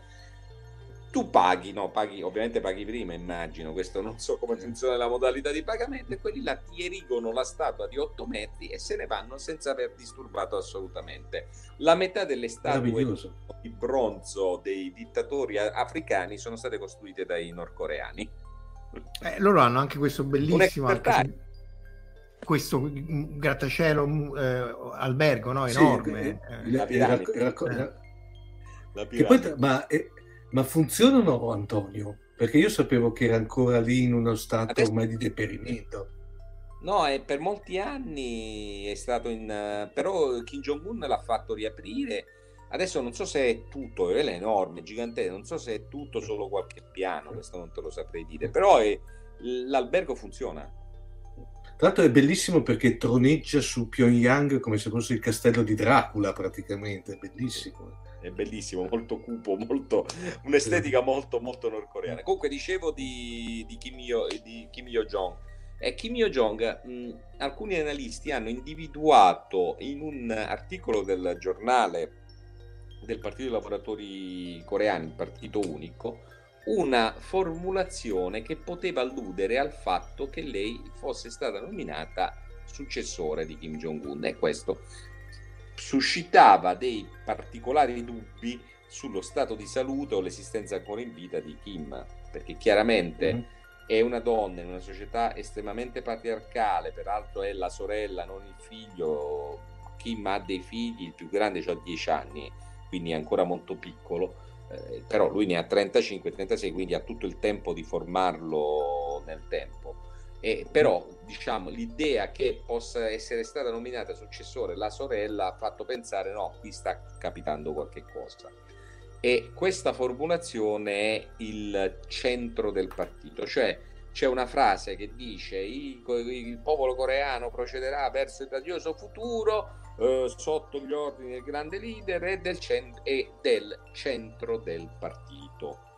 Allora un analista si è ricordato, ma nel 1974, quando Kim Jong-il è stato nominato successore, anche se non formalmente, segretamente, successore di Kim Il-sung, il giornale del partito cominciò a chiamarlo il centro del partito. Quindi questo vuol dire che se si faceva riferimento a lei e solo a lei si poteva fare riferimento, lei è diventata successore e il successore prenderà il posto di Kim Jong-un. Questa poi è, è, diciamo, è la perversione mentale di quelli che si occupano di Corea del Nord, che devono fare la tara a ogni parola. Dopodiché è emersa l'altro fronte di studiosi che hanno detto no, avete sbagliato la traduzione, lì non c'era scritto il centro del partito, ma la centrale del partito, quindi il riferimento è al comitato centrale del Partito dei Lavoratori. Quindi è cominciata una diatriba globale per cui oggi noi non sappiamo se la buona, la buona diciamo, la, la, la Kim Yo-jong è o no il successore di Kim Jong-un e non lo sapremo e ci sarà veramente molto da divertirsi eh, perché io posso pensare che eh, l'assenza così prolungata di Kim Jong-un veramente voglia dire che c'è qualcosa che sta accadendo lì. A questo punto Kim Yo-jong sta, parla, parla in prima persona, no? Kim Yo-jong ha cominciato a dire ho dato ordine di eh, tagliare i collegamenti con la Corea del Sud, ho dato ordine sulle, in base all'autorità che mi ha dato il leader supremo, io ho dato ordine. No? Questo utilizzo della prima persona fa pensare che lei effettivamente ha in questo momento un ruolo centrale. Quindi che sia il successore formale di Kim, questo non, non è dato sapere. Però in questo momento in Corea del Nord qualcosa sta succedendo e quello che sta succedendo avrà delle conseguenze importanti in tutta la regione. E secondo me eh, il punto è che non lo sappiamo noi, ma non lo sanno, sembra non saperlo neanche i servizi, non so, i servizi segreti della Corea del Sud, il Giappone non ne parliamo proprio, non sembrano avere il polso della situazione. Quindi si sta brancolando abbastanza del buio in questo momento sulla Corea, de, sulla Corea del Nord. E, e, scusatemi, e non è escluso, non è escluso che nei prossimi giorni ci sia una qualche azione dimostrativa dei nordcoreani. sia nel caso eh, in cui debbano eh, preparare il ritorno in campo in grande stile del, di Kim Jong-un una bella fotografia con lui con il binocolo che fa vedere un missile che parte sarebbe proprio perfetta la fotografia perfetta da mostrare Vabbè, un altro missile, ma che ti costa? Quello, ripeto, Eh, non- anche perché poi c'è da dire che eh, cioè, dittatore che non ha missile nucleare è dittatore morto, come hanno insegnato gli ultimi vent'anni. eh. Paradossalmente, cioè, Eh, se tu sì. eh, se tu vuoi avere, vuoi salvaguardare la tua dittatura locale, devi avere appunto le armi di Sì. distruzione di massa, non c'erano e comunque erano fitte, e- ma non bastano, devi avere le armi nucleari. Ma peggio, guarda, Saddam, poveraccio, gli han fatto, ha fatto credere al mondo che poveraccio è dire troppo, però Saddam ha fatto credere, credere al mondo che avesse la- le armi di distruzione di massa e l'hanno fatto fuori, ma il caso più drammatico, più emblematico è quello di Gheddafi. Gheddafi Eh, ha sì, rinunciato a sviluppare l'arma nucleare, lui ha proprio rinunciato facendo il pogest e finito sparato in testa.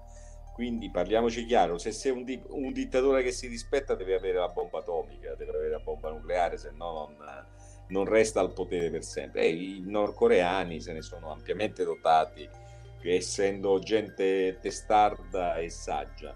Ma dunque, appunto, poi facendo la tara e, e- e sempre dicendo è, un- è una dittatura, la gente muore di fame, eccetera, eccetera, Ecco. anche lì eh, è impressionante il progresso tecnologico che questo paese isolato, sempre con percolation, cioè con contatti con la Russia e con la Cina, ma in pochi, cioè fare una bomba nucleare, un missile intercontinentale o mettere una cosa in, in in orbita è una cosa difficilissima. E a riuscire ad arrivare a tanto non è per niente, non è per niente ovvio. Marco, ricordi tu quel, come si chiamava quello scienziato pakistano che eh, è stato probabilmente quello che ha portato alla Corea del Nord il, eh, la tecnologia dei primi missili? Eh, Che poi fu, fu- pure quello ucciso, mi pare. no? Mi ucciso, pare. Eh, sì, sì, e sì. che- si chiamava Khan di cognome come praticamente tutti i pakistani, però non ricordo Sadiq, no, eh, Sì, però fu forse lui a portare perché appunto eh, fa- per ritornare a Hiroshima e Nagasaki, Hiroshima era una bomba molto semplice all'uranio in cui c'era un cilindro cavo e un cilindro esterno e tu raggiungi la massa critica e quella scoppia.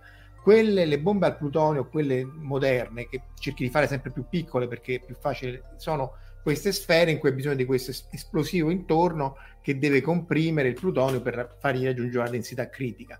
Ed è una cosa difficilissima, c'è questa tesi di questo studente degli anni 50-60 che come tesi di laurea dimostrò che era in grado di fare la bomba nucleare, eh, a parte il, il plutonio, ma quello lo prendi dai libici come insegna Doc Brown, eh, creandole, cioè, con- cioè prendere tutte le informazioni necessarie per fare una bomba nucleare a- attingendo solo a informazioni disponibili negli Stati Uniti pre- pre-internet nelle biblioteche e, e- e in qualche maniera infatti poi gli misero la tesi sotto segreto. Si laureò a pieni voti però eh, eh, E dunque, eh, Kissinger nel suo libro, eh, quello sulla Cina, On China, raccontò come Kim Il-sung tentasse come una specie di col cappello in mano, facendo la spoletta tra eh, Pechino e Mosca, in tutti i modi di avere la bomba nucleare, la bomba atomica.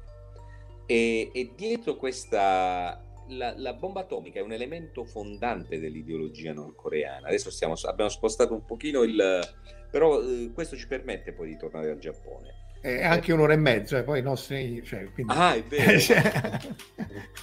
Io direi che tra, cioè, sono, le- sono localmente le 11.53 quindi direi che per me- mezzanotte dovremmo chiudere ma ci Dovremmo- rivediamo Vabbè, presto allora vai, la- eh, no no vai vai eh, no, eh, no mica ti voglio mettere fretta ti no, voglio no, dire no, però no, uno- eh, uno- mo si è offeso mo si è offeso. Oh, dai.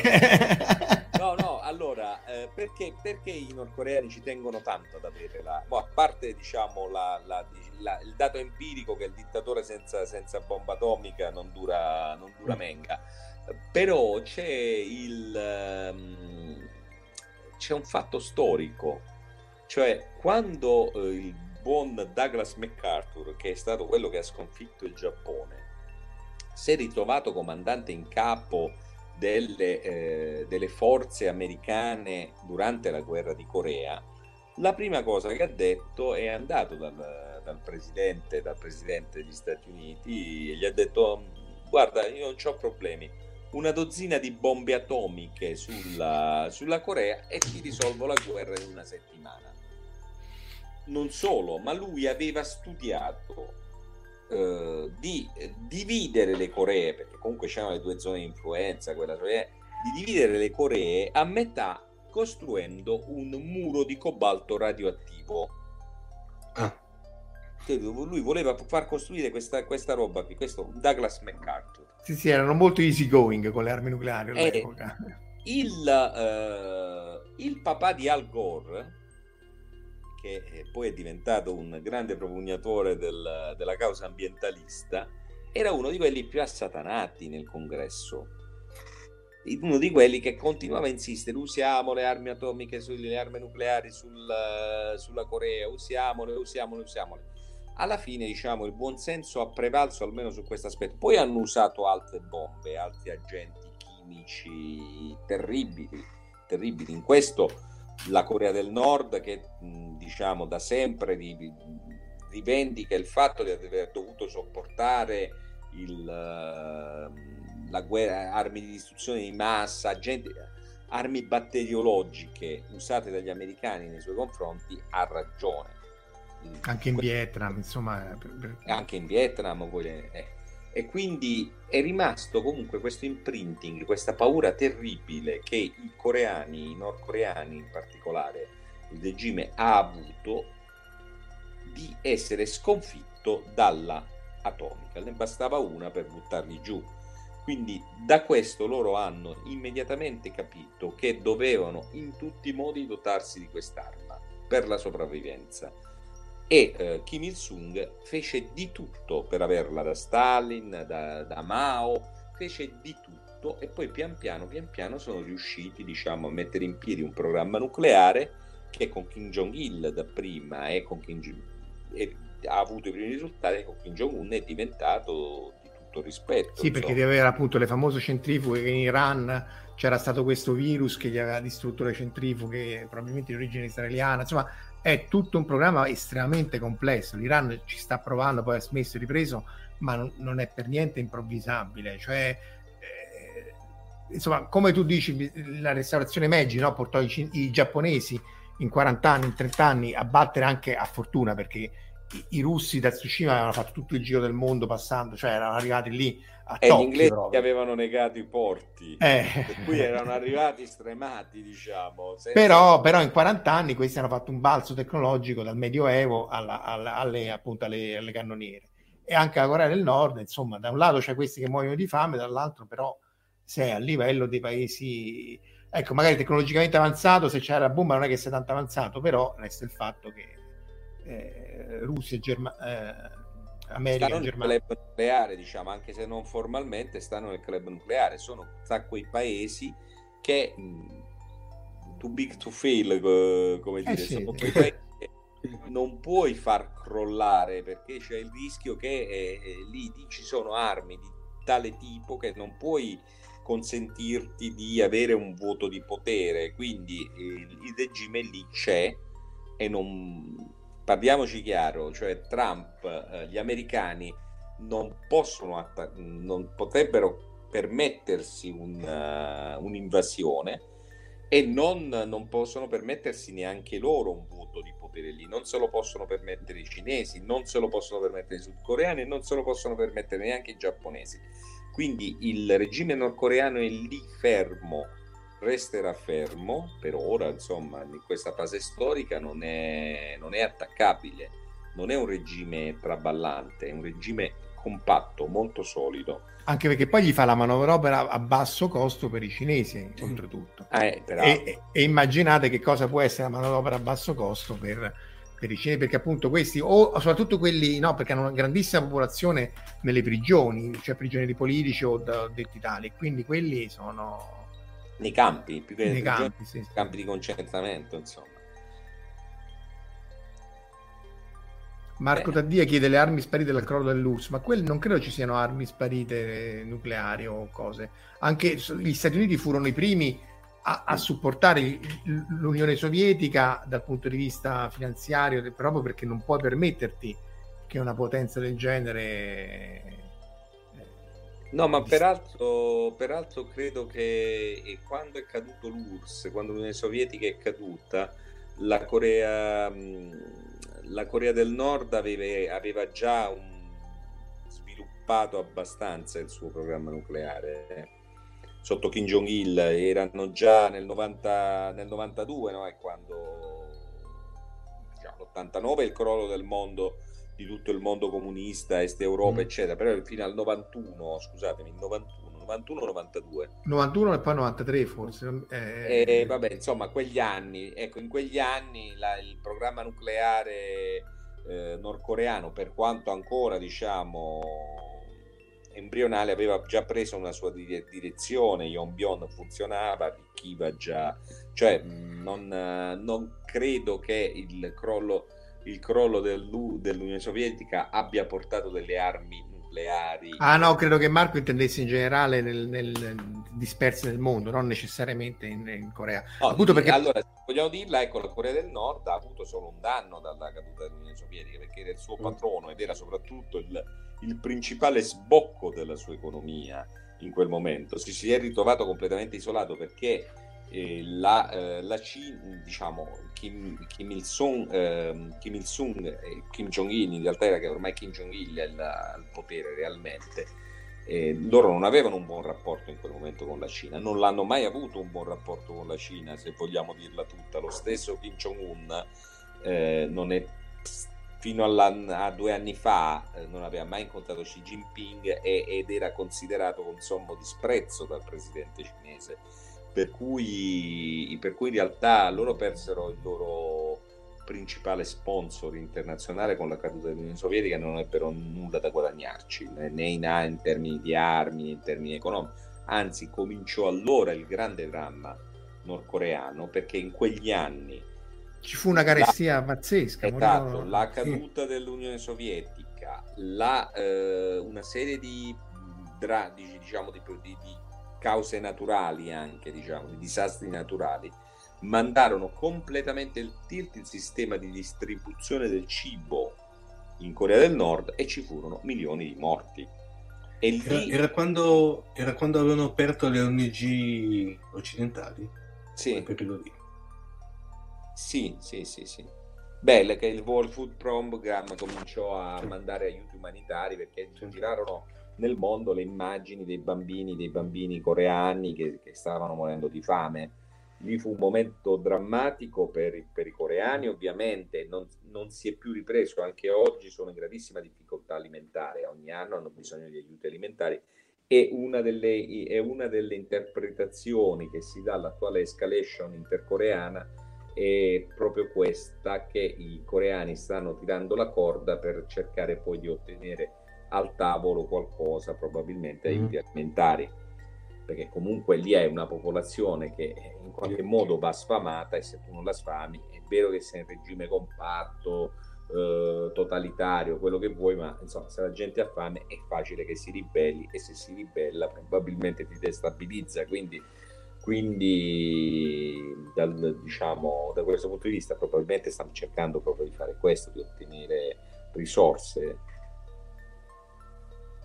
Beh, comunque è una situazione molto complessa perché appunto molto e in questo poi per ritornare al Giappone è vero che le porte elicotteri loro fanno un, po' ridere i poli, però è anche vero paradossalmente che un Giappone che ha ripudiato la guerra, atto molto nobile, eccetera, eccetera, che ha solo le forze di autodifesa, eccetera, eccetera, forse eh, appunto quegli strumenti che volevano evitare che si riproponesse la seconda guerra mondiale non sono più all'avanguardia nei tempi, quindi insomma ho torto collo, tocca quasi dire che non dico che hanno ragione, ma non hanno proprio tutti i torti, anche l'Egis, no, loro effettivamente la grossa ri- ricerca giapponese era l'Egis, cioè navi che intercettavano missili antimissile, eh, che però è una cosa molto difficile anche perché poi appunto tu semplicemente lanci come le guerre stellari di Reagan, io lancio il doppio dei missili, metà sono finti, che facciamo?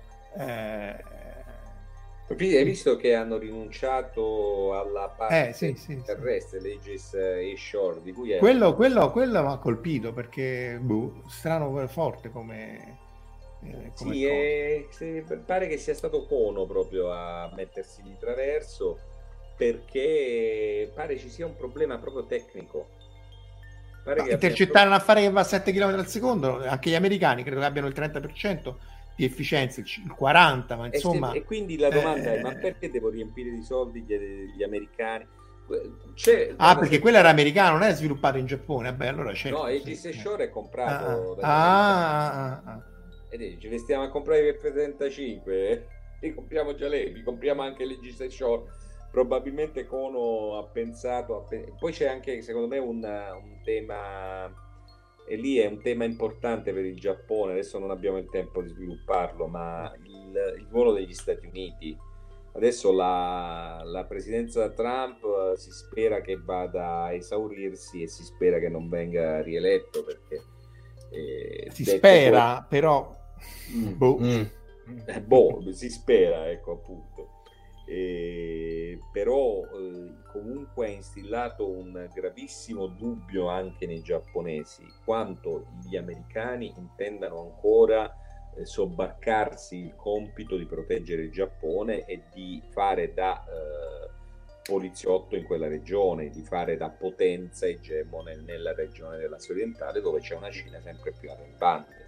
arrembante il Giappone rischia di trovarsi isolato da questo punto di vista. Quindi o sceglie di mettersi a un tavolo con la Cina e eh, in qualche modo eh, cambiare cavallo oppure deve, deve comunque dotarsi di strumenti anche militari che gli consentano di mantenere una sua politica autonoma. E questa cosa va a cozzare sia con il dettato costituzionale sia con la volontà dei giapponesi che dopo aver assaggiato la pace così a lungo e, e una pace peraltro così ricca non è che abbiano che siano molto interessati a cambiare la Costituzione, ripercorrere vecchie strade.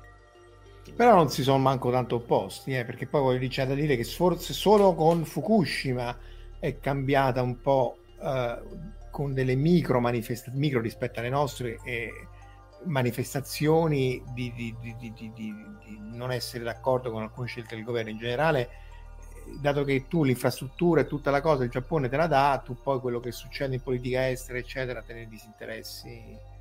Esatto, però tieni presente, tieni presente che non è un caso che Abe finora non sia riuscito a fare la riforma della Costituzione e secondo me non ci riuscirà, e secondo me non ci riuscirà, lo penso da, da tempo ormai che un- per lui è un vicolo cieco questa della riforma della Costituzione. Riforma della Costituzione peraltro molto minimale perché di, di che parliamo? Parliamo dell'articolo 9 della Costituzione che formalmente vieta al Giappone di avere forze militari, diciamo, forze armate. Questo è loro hanno aggirato questo articolo della Costituzione con le cosiddette forze di, di autodifesa che hanno una serie di vincoli.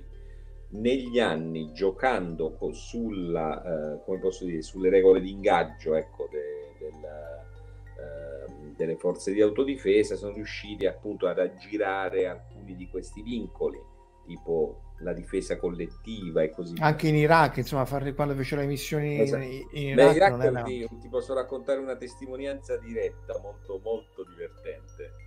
I, i giapponesi in Iraq erano sostanzialmente disarmati. Ora immaginatevi in Iraq in que- nel 2003 una forza militare di, di fatto disarmata che doveva farsi proteggere da un'altra forza, dalla forza militare di un altro paese. Adesso non ricordo se erano gli inglesi o gli americani che proteggevano la base, eh, la base giapponese perché loro non avevano nessuna potestà di utilizzare le armi al di fuori del territorio nazionale. E quindi qual è la riforma costituzionale che vuol fare Abe? È, è- una cosa molto minimale, cioè riconoscere l'esistenza delle forze armate. Ci stanno le forze di autodifesa, le riconosciamo, quindi ci mettiamo. Questa cosa finora non è riuscita a farla e probabilmente non ci riuscirà. Io l'ultimo sondaggio, poi hanno smesso di farli.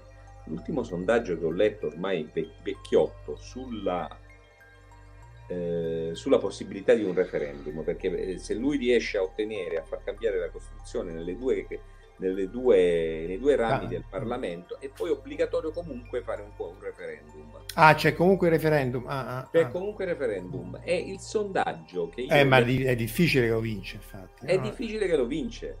Eh. Quindi lui non ci riuscirà molto probabilmente a fare neanche questa riforma minimale, che poi è il motivo della- di tutta la sua carriera politica. Cioè, il- il- è- se lui va sulla tomba del nonno a fare una promessa, la promessa è quella là di dotare. Vedi, ti porto la porta aerei. Ti porto, Ok. le- ti porto l'esercito, finalmente potrai avere l'esercito, perché era proprio il chiodo fisso del, del Che nonno. però appunto paradossalmente non sarebbe completamente sbagliato, eh, Eh, perché... in questo momento storico per il Eh. Giappone è assai complicato immaginare di essere ancora un paese che conta in quella regione del mondo senza avere delle forze armate a tutto tondo, diciamo, a pieno titolo. È vero che dalla Cina non ti difendi comunque, eh, cioè, cioè, quel- Ma pensa un po', no, pensa un pochino, ecco, a questa ipotesi, che è l'ipotesi di scuola. I satelliti spia individuano dei movimenti sulle rampe di lancio nordcoreane e delle intelligence, delle intelligence, delle notizie di intelligence raccolte sul terreno ti informano che quel missile che stanno montando sulla rampa è diretto su Tokyo. No? Immagina questa ipotesi di scuola. Teoricamente, per le normative giapponesi, il Giappone non ha la possibilità di lanciare un attacco preventivo per distruggere quella rampa di lancio. Può cercare di distruggere il missile quando è arrivato praticamente nel- nello spazio aereo. Teoricamente così.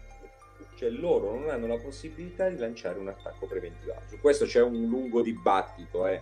Eh, c'è chi, ci sono giuristi che dicono no, non è del tutto vero, in realtà potrebbero, altri che, altri che dicono no, veramente è chiarissimo che loro non possono lanciare il missile. Eh, più che altro è che non c'hanno il missile, cioè i missili antimissile sì, ma missili forse che colpiscano là non- ho, ho qualche dubbio che Sì, appunto- però parliamo di teoria, eh. Eh, non eh. ce li hanno perché non li hanno potuti acquistare, non li hanno potuti sviluppare perché la Costituzione glieli impedisce. No, però Oh. teoricamente potrebbero averli. E Sì, anche teoricamente tecnologicamente. non potrebbero usarli. Oh, alla peggio fanno uscire Mazinga, eh. E anche Mazinga, cioè, deve, deve beccare i missili quando stanno per cascare già nel- nello spazio aereo. Non è che può andare lì in Corea del Nord, distruggo la rampa di lancio e torno indietro. Beh, ma in effetti comunque Mazinga, appunto anche la Yamato che avevamo citato all'inizio, sono figlie della- Eh. dei primi anni dopo la guerra mondiale, perché appunto Mazinga del 74, anche Yamato e così via, quindi dal 40 al 70 erano passati 30 anni, quindi è, è come se noi nel 70 facessimo, facevamo che ne so, la, la Littorio oppure Sì, esatto. qualcosa col fa. Eh, infatti, nella primissima, leggevo che nella primissima uscita di- della serie del cartone animato, quando l'animato decolla, si sentiva l'inno della marina giapponese e poi gli fu fatto togliere perché forse era un po' troppo nostalgico.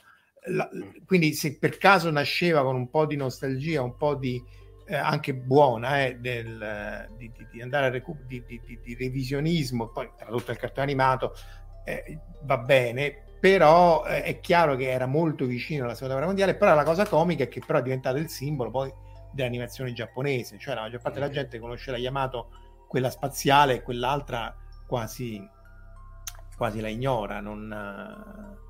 Vabbè, quindi- poi dai, diciamolo, l'ultimo, l'ultimo esempio di collegamento tra il mondo della- dell'immaginario giapponese, no? Con- contemporaneo, quasi contemporaneo, e la, e la guerra è, è Godzilla, no? Qua Eh, proprio- sì, sì, sì, sì, sì, sì. È, è ovviamente Godzilla. E infatti il tokusatsu, no, Omar ci insegna da, da anni, ci evangelizza da anni. Grazie. Eh, anche perché poi, no, anche No, lì, sì. nel 54 fecero un altro pasticcetto gli americani, no, Omar? Sì, il famoso l'incidente della Fu- Fuku, eh, aspetta, del dragone fortunato numero 5, quando praticamente il- i poveri cristi eh, era in atto il, cos'è il Marco, il Castelbravo, giusto? Castelbravo, sì. l'esperimento del Castelbravo. Lì, che- lì i fisici topparono i conti. Esatto, topparono la prova alla, gra- la prova alla grande. eh. il, proble- il problema lì che l'avevano calcolato era eh, tre volte tanto rispetto a quello che doveva Eh, essere. sì, ma tre volte i 5 megatoni piuttosto che 15, cioè mentre Hiroshima era 11 kilotoni.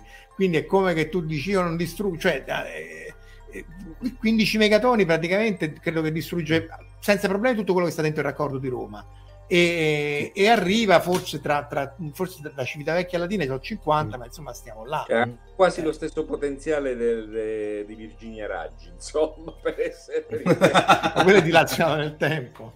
È dilazio- no, e, eh, appunto lì sbagliarono si scordarono questa reazione nucleare e fecero cioè non ne tennero conto e appunto fu molto più grande.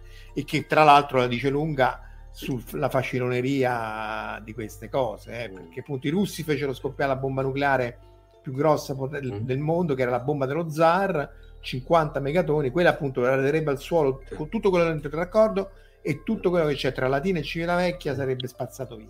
E- ed era 100 ed era troppo pure per i russi e- ed era perché veramente l'aereo non si sarebbe allontanato in tempo per sopravvivere all'onda d'urto che, che sentirono 3000 km più in là in, No, ma, infilati ma poi, Marco, non, avevo- non c'erano anche i timori addirittura che potesse influire a livello ah, planetario? no no incendiava l'atmosfera c'era, gli era venuto Eh. dice ma non fosse che può essere che potrebbe incendiare l'ossigeno nell'atmosfera ma boh no dai su figuriamoci Proviamo.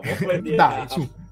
E infatti anche lì Doctor Strangelove eh, è basato un po' su Teller, ma insomma Kubrick lì ha colto mi- mirabilmente, ma Sì. insomma con Kubrick, eh, tutta la, insomma il cowboy che, che salta sulla, sulla bomba è... Il, il comandante King Kong praticamente. Sì, sì, che dove... E lì c'è un James Earl. Jones bambino che fa il sergente nell'aereo, cioè James Earl Jones, quello che faceva la voce, la voce di Darth Vader, Kimba, eccetera, eccetera, eh, sta, sta in quel film, fa uno dei piloti dell'aereo e quasi riconoscibile. Eh, però appunto, come diceva Antonio prima, era un po' un periodo un po' strano perché non solo volevano nuclearizzare un po' tutto quello che si muoveva senza la bandiera strisce, ma anche loro stessi. Cioè volevano fare un lago in Alaska facendo scoppiare una bomba nucleare, eh, Eh, lo volevano...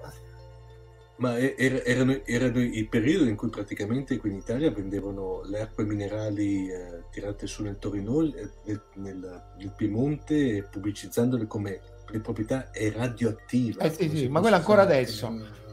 Adesso non te le possono vendere, ma se tu vai alle, eh, cose ter- alle osi termali, eccetera, eccetera, acque termali, Mhm. te la fanno bere dicendo sì, è radioattiva, quindi ti fa bene. Ma quella è andata avanti per, per decenni.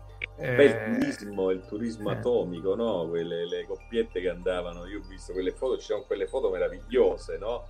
Delle persone che guardano, che guardano l'esperimento atomico. Non so se siano quelle probabilmente sono fake perché sono fake quelle devi sa- im- immagino perché devi sapere l'istante in cui viene fatta scoppiare la bomba e quello col Mm. cavo che gli americani te lo dicono.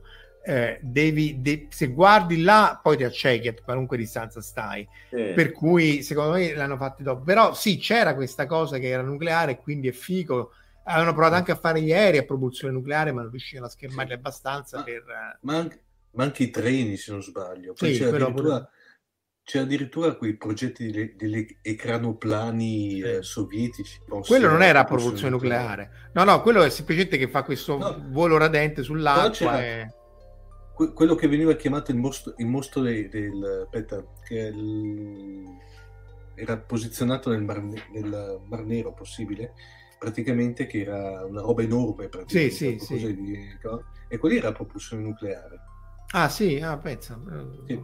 Chissà perché, questa vabbè, è una domanda che lasciamo Mm. agli esperti di mondo russo. Cioè, chissà perché non si è sviluppata una fantascienza sovietica eh, capace, capace di diventare industria, ecco, industria del, del, del di sé. Cioè, voglio dire, la- eh, gli Stati Uniti sono riusciti a produrre uh, una fantascienza a livello filmico che ha invaso il mondo, i cinema del mondo, Mm. ma i sovietici non ci sono riusciti a fare questa operazione. Allora, su quello ci sono, ci sono guarda, ehm, ci sono dei film sovietici, ovviamente, che sono arrivati qui nel, in, Occidente in forma più, diciamo, più o meno regolare come distribuzione. Però ci sono un paio di, eh, un paio di produzioni, diciamo, della, della Golden Age che sostanzialmente erano di pregevolissima fattura, diciamo che non avrebbero, come dirti, eh, uno che mi viene in mente eh, adesso il, il- il titolo originale è Planet Bulga, praticamente tra l'altro ha anche una trama molto particolare. il bello di quella fantascienza lì, per cui di tutto il blocco sovietico, parlo anche del- del- della, Cecoslovacchia, della Cecoslovacchia, eccetera, Certo, era una, certo. fanta- era una fantascienza molto positiva, diciamo potrebbe essere un analogo del Star, de- de- del Star Trek degli anni 60, Mm. Per cui praticamente molto tendente alla cooperazione. In quel film che ti dicevo, Planet Bulga, eravamo in piena guerra fredda e parla di questi equipaggi composti da statunitensi, cinesi, russi Mm. e, e europei praticamente. Per cui era una fantascienza che, se vuoi, rispetto a quella americana dell'epoca, che in maniera più o meno velata scaricava le tensioni della guerra fredda con ipotetiche invasioni aliene, eh, invece la loro fantascienza era molto più a un livello superiore, in senso molto più diciamo pacifista, si può dire, molto più cooperativa, vedeva questa cooperazione. C'è Ikari X, I- XB1, che è un film cecoslovacco, che l'altro è bellissimo perché fatto in, piena, in pieno periodo praticamente di, di, di appartenenza del, del patto Varsavia della Cecoslovacchia e praticamente parlava di questa astronave generazionale che viaggiava per il cosmo per raggiungere, allora si parlava di questa, mh, non era Alfa Centauri ma una stella ipotetica molto vicina e anche lì l'equipaggio è eh, mu- diciamo mul- non multi, no, multinazionale, sbagliato, diciamo multinazionale, ecco. Cosa che gli, gli americani Dai, no, allora, cioè, non, eh, allora avevano ancora il fatto di eh, tutto ciò che non è americano. vai, ve la butto Va, lì, ma l'avete visto? L'avete visto Space Force? Beh, beh, beh. Mm, Ho Bellissimo. visto, il pri- ho visto il primo episodio, vabbè, eh, secondo me definirlo fantascienza è sbagliato, secondo me comunque è geniale, da un certo lato è geniale. certo Esatto. Allora, fi- di fisica non c'è niente, cioè la quantità di Niente, errori, però, però è talmente sopra le righe che è bellissimo perché eh, John Malkovich trascende que- tutto. Però è- secondo me coglie bene i tempi. Eh, È meraviglioso, no, è meraviglioso, ma è- ci, ci sono delle cose, certo, di No. fisica, nulla di Se- secondo me l'ho visto Marco, lo- l'ho visto un po' come un parallelismo come poteva essere il, il, il no? quello di, di Anno, ah, l'ho sì. visto anche come una feroce critica alla burocrazia americana. Sì, sì, anche a, anche a questo presidente. Eh, Shingo Gira è quello appunto che è praticamente una metafora di Fukushima perché è chiarissimo. La burocrazia, anche adesso al Covid, eh, perché poi alla fine que- tu pure ci hai fatto un bel pezzo, Antonio, eh, che non si capisce perché questi ci hanno avuto la crescita lineare non esponenziale. eh, anzi, pre- c'è un fattore 10 secco in meno, eh, ci- però anche fosse moltiplicato per 10, resta il fatto che questi in qualche maniera hanno fatto eh, gli è andata bene. Eh, però poi hanno chiuso all- all'esterno, infatti parlo qui da questi studi eh, a Roma perché comunque se tu non hai il sangue giapponese non, non entri non nell'isola. entri, non entri, salvo eccezioni che poi decidono loro, non si sono ben capiti. Lì però, secondo me, ha contato, adesso poi in quel, in quel pezzo io ho cercato di descrivere un pochino tutta una serie di cose. Secondo me però l'elemento veramente discriminante che, che loro sono riusciti a mettere, a mettere a frutto da subito e, e la tempestività con, con cui hanno reagito. Adesso eh, parliamoci chiaro, no? la Corea del Sud che ha messo in campo una strategia indiscutibilmente, indiscutibilmente articolata, precisa, anche rigida in alcuni aspetti ed è riuscita a rimettere in, eh, in, in riga una situazione che si stava mettendo veramente male, perché erano arrivati ad avere 900 nuovi contagi al, al giorno a, a febbraio, e però era partita appunto male, era partita molto male. Il Giappone, l'impressione mia è che sono riusciti a individuare i cluster eh, molto presto e non avevano avuto bisogno né di fare un lockdown, questo non l'ha fatto neanche la Corea del Sud, a dire il vero, né un lockdown e non hanno avuto bisogno neanche di fare i test, di mettere in campo una diagnostica.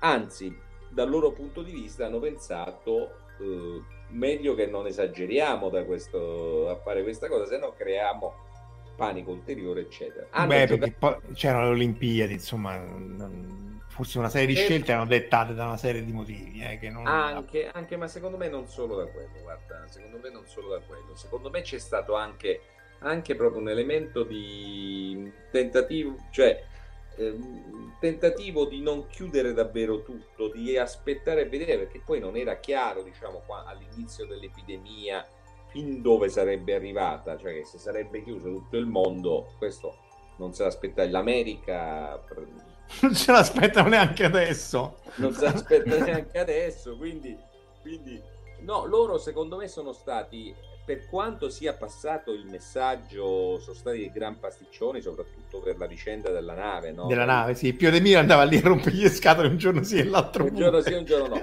E, e quindi lì eh, diciamo non abbiano fatto una bella figura, però in realtà loro questi cluster alla fine sono riusciti a individuarli presto, tempestivamente e quindi in qualche modo hanno messo in, in campo. In questo li ha aiutati certamente le esperienze precedenti, la SARS. Eh No, sì, la- sì, sì, sì, sì, quello, quello... Noi quello che abbiamo toppato in Italia, secondo me, è proprio questo, la- il tema della tempestività. Cioè abbiamo veramente da- da- da- non abbiamo previsto che arrivasse quando abbiamo capito che poteva arrivare non abbiamo fatto niente quando ormai era arrivata abbiamo fatto uno stato d'emergenza alla fine di gennaio e, eh, e abbiamo chiuso il paese al- all'11 marzo 12 marzo quando è stato quindi e non abbiamo preso le mascherine quindi un pasticcio totale dopodiché la retorica del lockdown eh, tutti a casa eccetera eccetera però la guerra l'avevi già persa allora.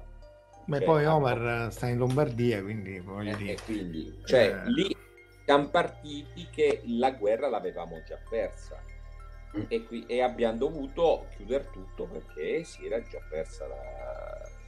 Il Giappone probabilmente ha avuto un po' anche la fortuna, un po' la bravura, diciamo, la capacità di intercettare prima i cluster. C'è anche l'ipotesi, della, cioè che sono tutte con, con causa, eh, della, TB della vaccinazione per la TBC, eh, perché loro pa- pare che questo aiuti, eh, però si vedrà solo a lungo termine se effettivamente...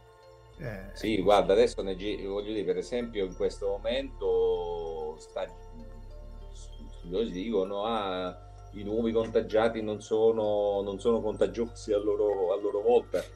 Conosciamo pochissimo di questo, sia del virus, e conosciamo pochissimo delle dinamiche. po- sappia- secondo me conosciamo poco anche l'articolazione di questo virus nelle varie parti del Mm. mondo. no? Avete visto in Cina il ritorno di fiamma che c'è stata che l'hanno prima attribuito ai salmoni che arrivavano dall'Europa, poi se la sono mezza rimangiata eh, perché sarebbe la variante europea. Alla fine ho l'impressione che anche i virologi, gli epidemiologi siano andati a tentoni e continuino abbastanza ad andare a tentoni. Vabbè, perché comunque essendo una scienza medica no, lo fai dopo, a posteriore forse capisci esattamente che è successo. Adesso in qualche maniera è uno- un sistema talmente complesso che appunto è così lontano dalla fisica in cui tu dici è tutto fatto, eh, anzi, eh, troppo bene ci è andato a noi e, e- e in Giappone, perché appunto anche se moltiplichi per 10 il Giappone c'è avuto una curva che è assolutamente peculiare, però anche lì va capito perché se non lo capisci poi dopo non, di- non- non- non lo puoi utilizzare il prossimo giro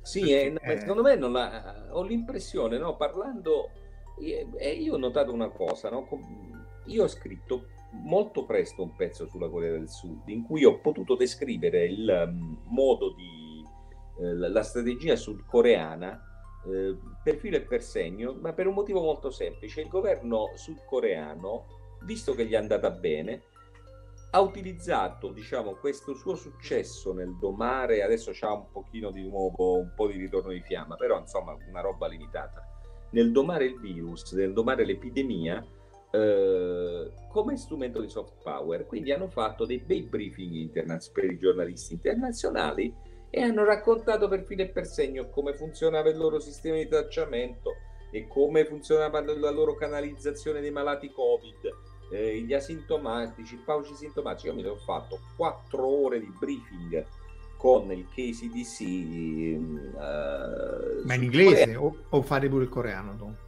No, no, in inglese, in Ah. inglese. No, era fatto per gli stranieri apposta. cioè per, per, per proprio come in Giappone perché invece lì mandavano i JPEG dei fogli Excel Esatto, cioè in magari mandavano il fax in Giappone, i giapponesi. Cioè i giapponesi fax non hanno fatto assolutamente nulla e ho avuto l'impressione come se loro stessero lì, lo stesso governo con la paura, cavolo, questo rischia che scoppia, questo rischia che scoppia, che facciamo?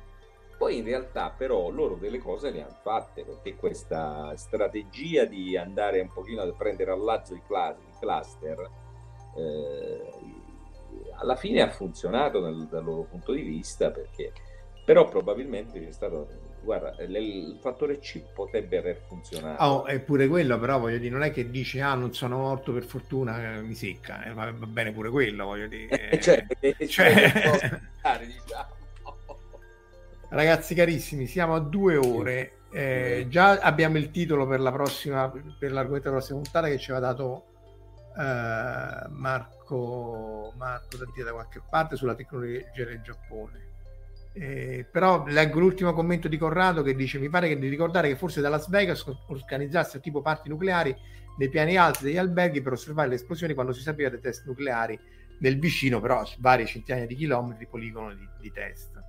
sì sì ma credo che questo fosse il Bisognerà andarcela, faremo i compiti e, e ci Mm. studiamo anche questo. e ci studiamo l'argomento del turismo nucleare non sarebbe male una puntata sul turismo dei test nucleari Beh, sul turismo, cioè sul, su come erano visti negli anni 50, eccetera, dal... Beh, perché nascondevano molto gli effetti della radiazione. Gli effetti della radiazione vennero fuori all'inizio quando gli faceva intingere le- alle ragazze che presero il tumore alla tiroide, ma molto molto dopo, ma del resto nascondevano pure gli effetti del fumo, quindi voglio dire, non è che Quindi. dici...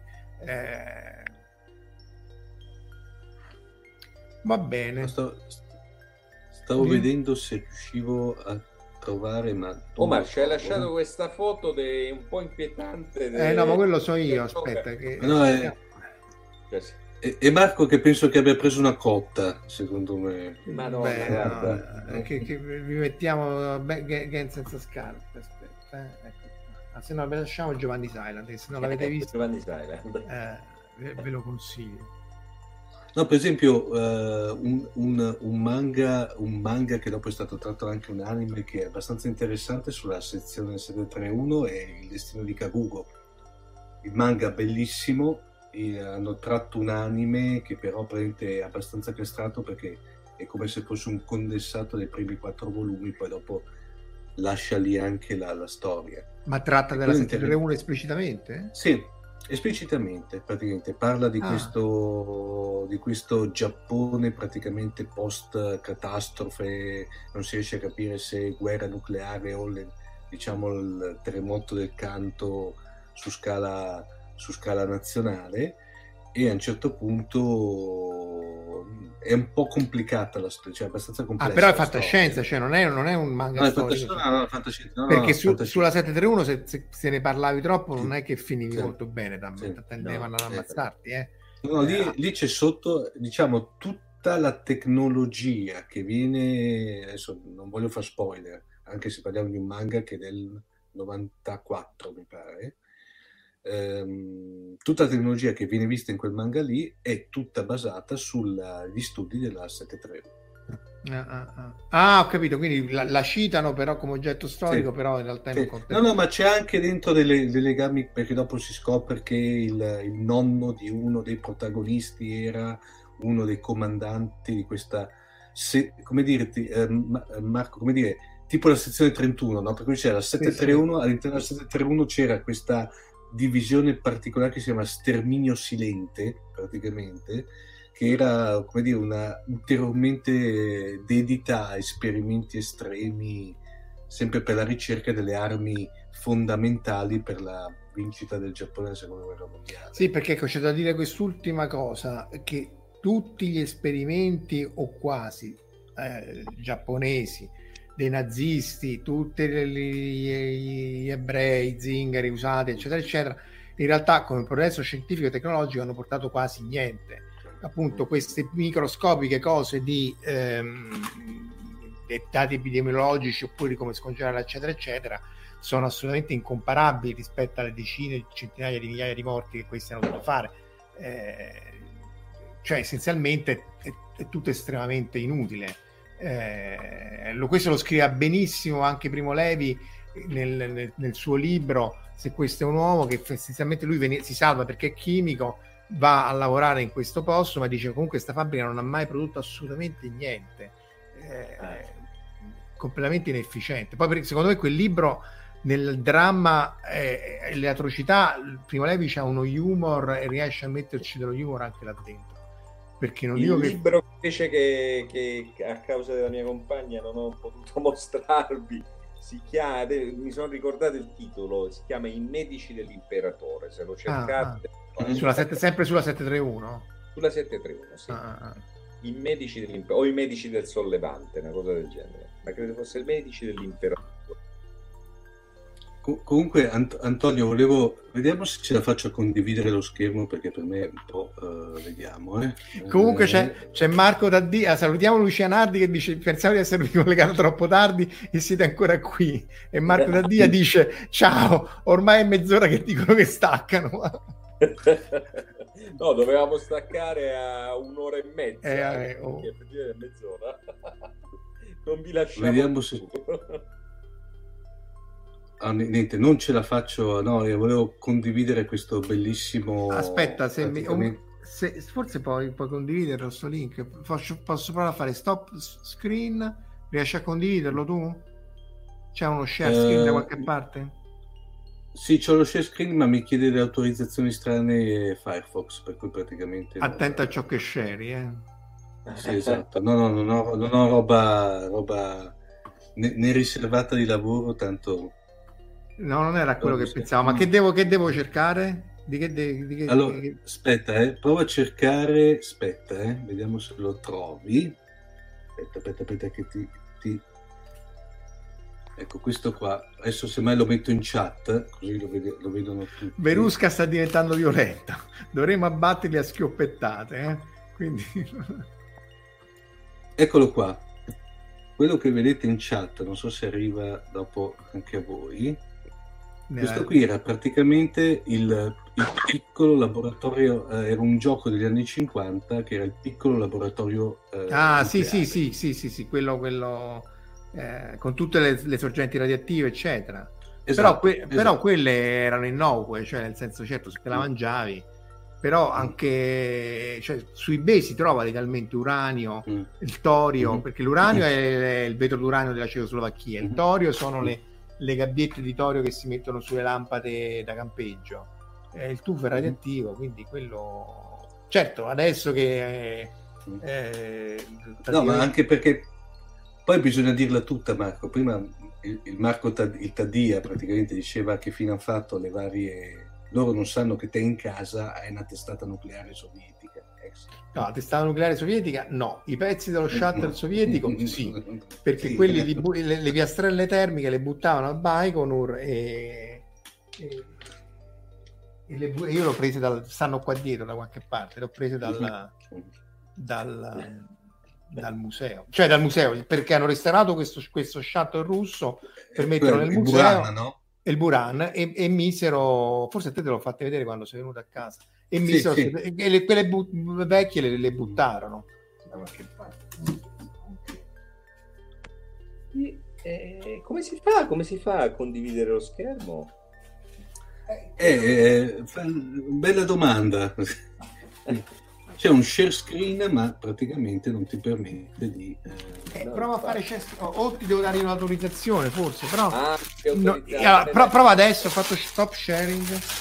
Intanto vi faccio vedere le piastrelle termiche del Buran che sembra polistirolo perché sono leggere però resistono a 3000 gradi eh, del rientro dell'atmosfera. Quindi il nero è per ri- rimettere nell'infrarosso la temperatura vedete tutto rovinato. E nell'infrarosso e... ah che sì il contatore HP Marco è quello però eh, quello il contatore HP del 59 è promesso a Marco Bruno che buttavano un contatore ma un affare così veramente da guerra termonucleare globale nel 59 frequenzione dall'HP ma splendido con, con i, i tubi Nixi quelli sai quelli eh, proprio da guerra fredda cioè Mhm. con tut- con- che sono delle valvole veramente delle valvole con, Sì. i numeri sì. Qua- e, e funziona perfettamente e quindi c'è questi, sono questi vari gruppi di, eh, dediti al restauro e alla conservazione di questi oggetti eh, di elettronica ma antica e quindi probabilmente Mhm. lo darò a loro perché sono Ragazzi, però direi che abbiamo testato. Sì, andiamo, come- sì, sì. eh, eh, però ci, si- visto che tutto sommato è andato abbastanza bene, potremmo rivederci non, non prestissimo, però. eh, Mm. eh, quindi io direi salutiamo i nostri ascoltatori, i nostri vi- visionatori, perché se ci vedono, come si chiama? Io non divulgherei Eh, no, no. del debito, non è in debito Verusca, non è, erano buttate nel deserto di Baco, non, non scherzo. Mi sembrava zio- di essere zio Paperone quando scopre la- le revie del Klondike, ma era tutta roba buttata. Era tutta roba buttata, che quella è la cosa pazzesca, la roba but- c'erano i- di tutto. guarda. Quindi salutiamo... di Eh? Segreti so- sei in possesso di pericolosi segreti sovietici. Beh, ma se tu scherzi, ma non si possono portare manco i libri vecchi fuori dalla Russia, quindi eh, su quello stanno attenti. Comunque saluterei eh, ascoltatori, Spettatori. ascoltatrici, spettatori, spettatrici, tu, tu te ne intendi Omar, e, e quindi ci rivediamo presto, ci risentiamo presto, grazie dell'ascolto. Io finisco, eh, termino il broadcast, ma voi non, non siete terminati, cioè Sì. sarà un fuori onda. Eh. Ok. Corrado P ci saluta, ciao Corrado, sono, sono contento che ti sia piaciuto. Ciao Giugiu Giarlo, ciao Marco Daddia e tutti, ma e Fabrizio e tutti.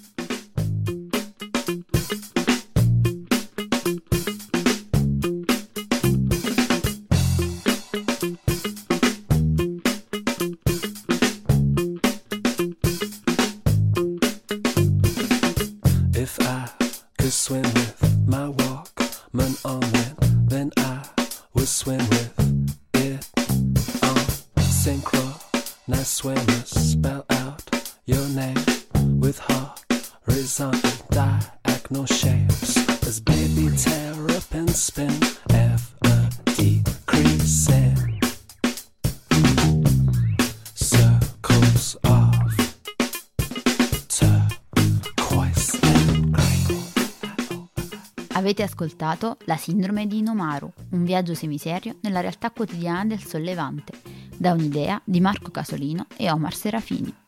Potete seguirci ed interagire con noi sul nostro sito fantascientificast.it, su Facebook alla pagina Fantascientificast, su Twitter sul profilo at Fantascicast, sul nostro canale Telegram t.me slash fantascientificast, sulla nostra community Telegram t.me slash fsccommunity.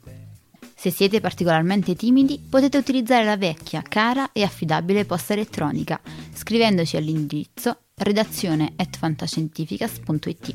Tutte le puntate sono disponibili sul nostro sito, su Apple iTunes, su Spotify e su Podbean all'indirizzo podcast.fantascientificast.it. Se volete, potete lasciarci una valutazione a 5 stelle su Apple iTunes ed offrirci un giro di sushi o un bicchiere di sake tramite una donazione PayPal utilizzando l'apposito pulsante sul nostro sito. La sindrome di Nomaru è una produzione amatoriale. Non si intende infrangere alcun copyright, i cui diritti appartengono ai rispettivi detentori. Autorizzazione SIAE 5612I5359. Nessun byte e nessun giapponese sono stati maltrattati durante la produzione di questo podcast. Sayonara!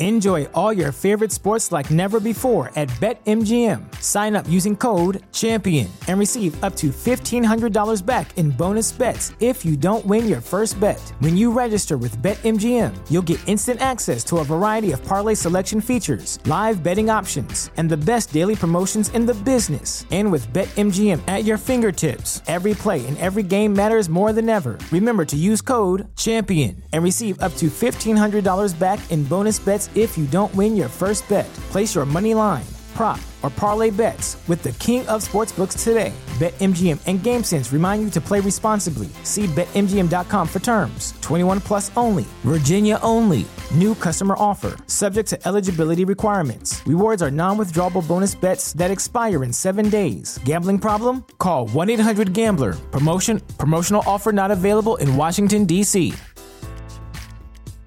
At Parker, our purpose is simple.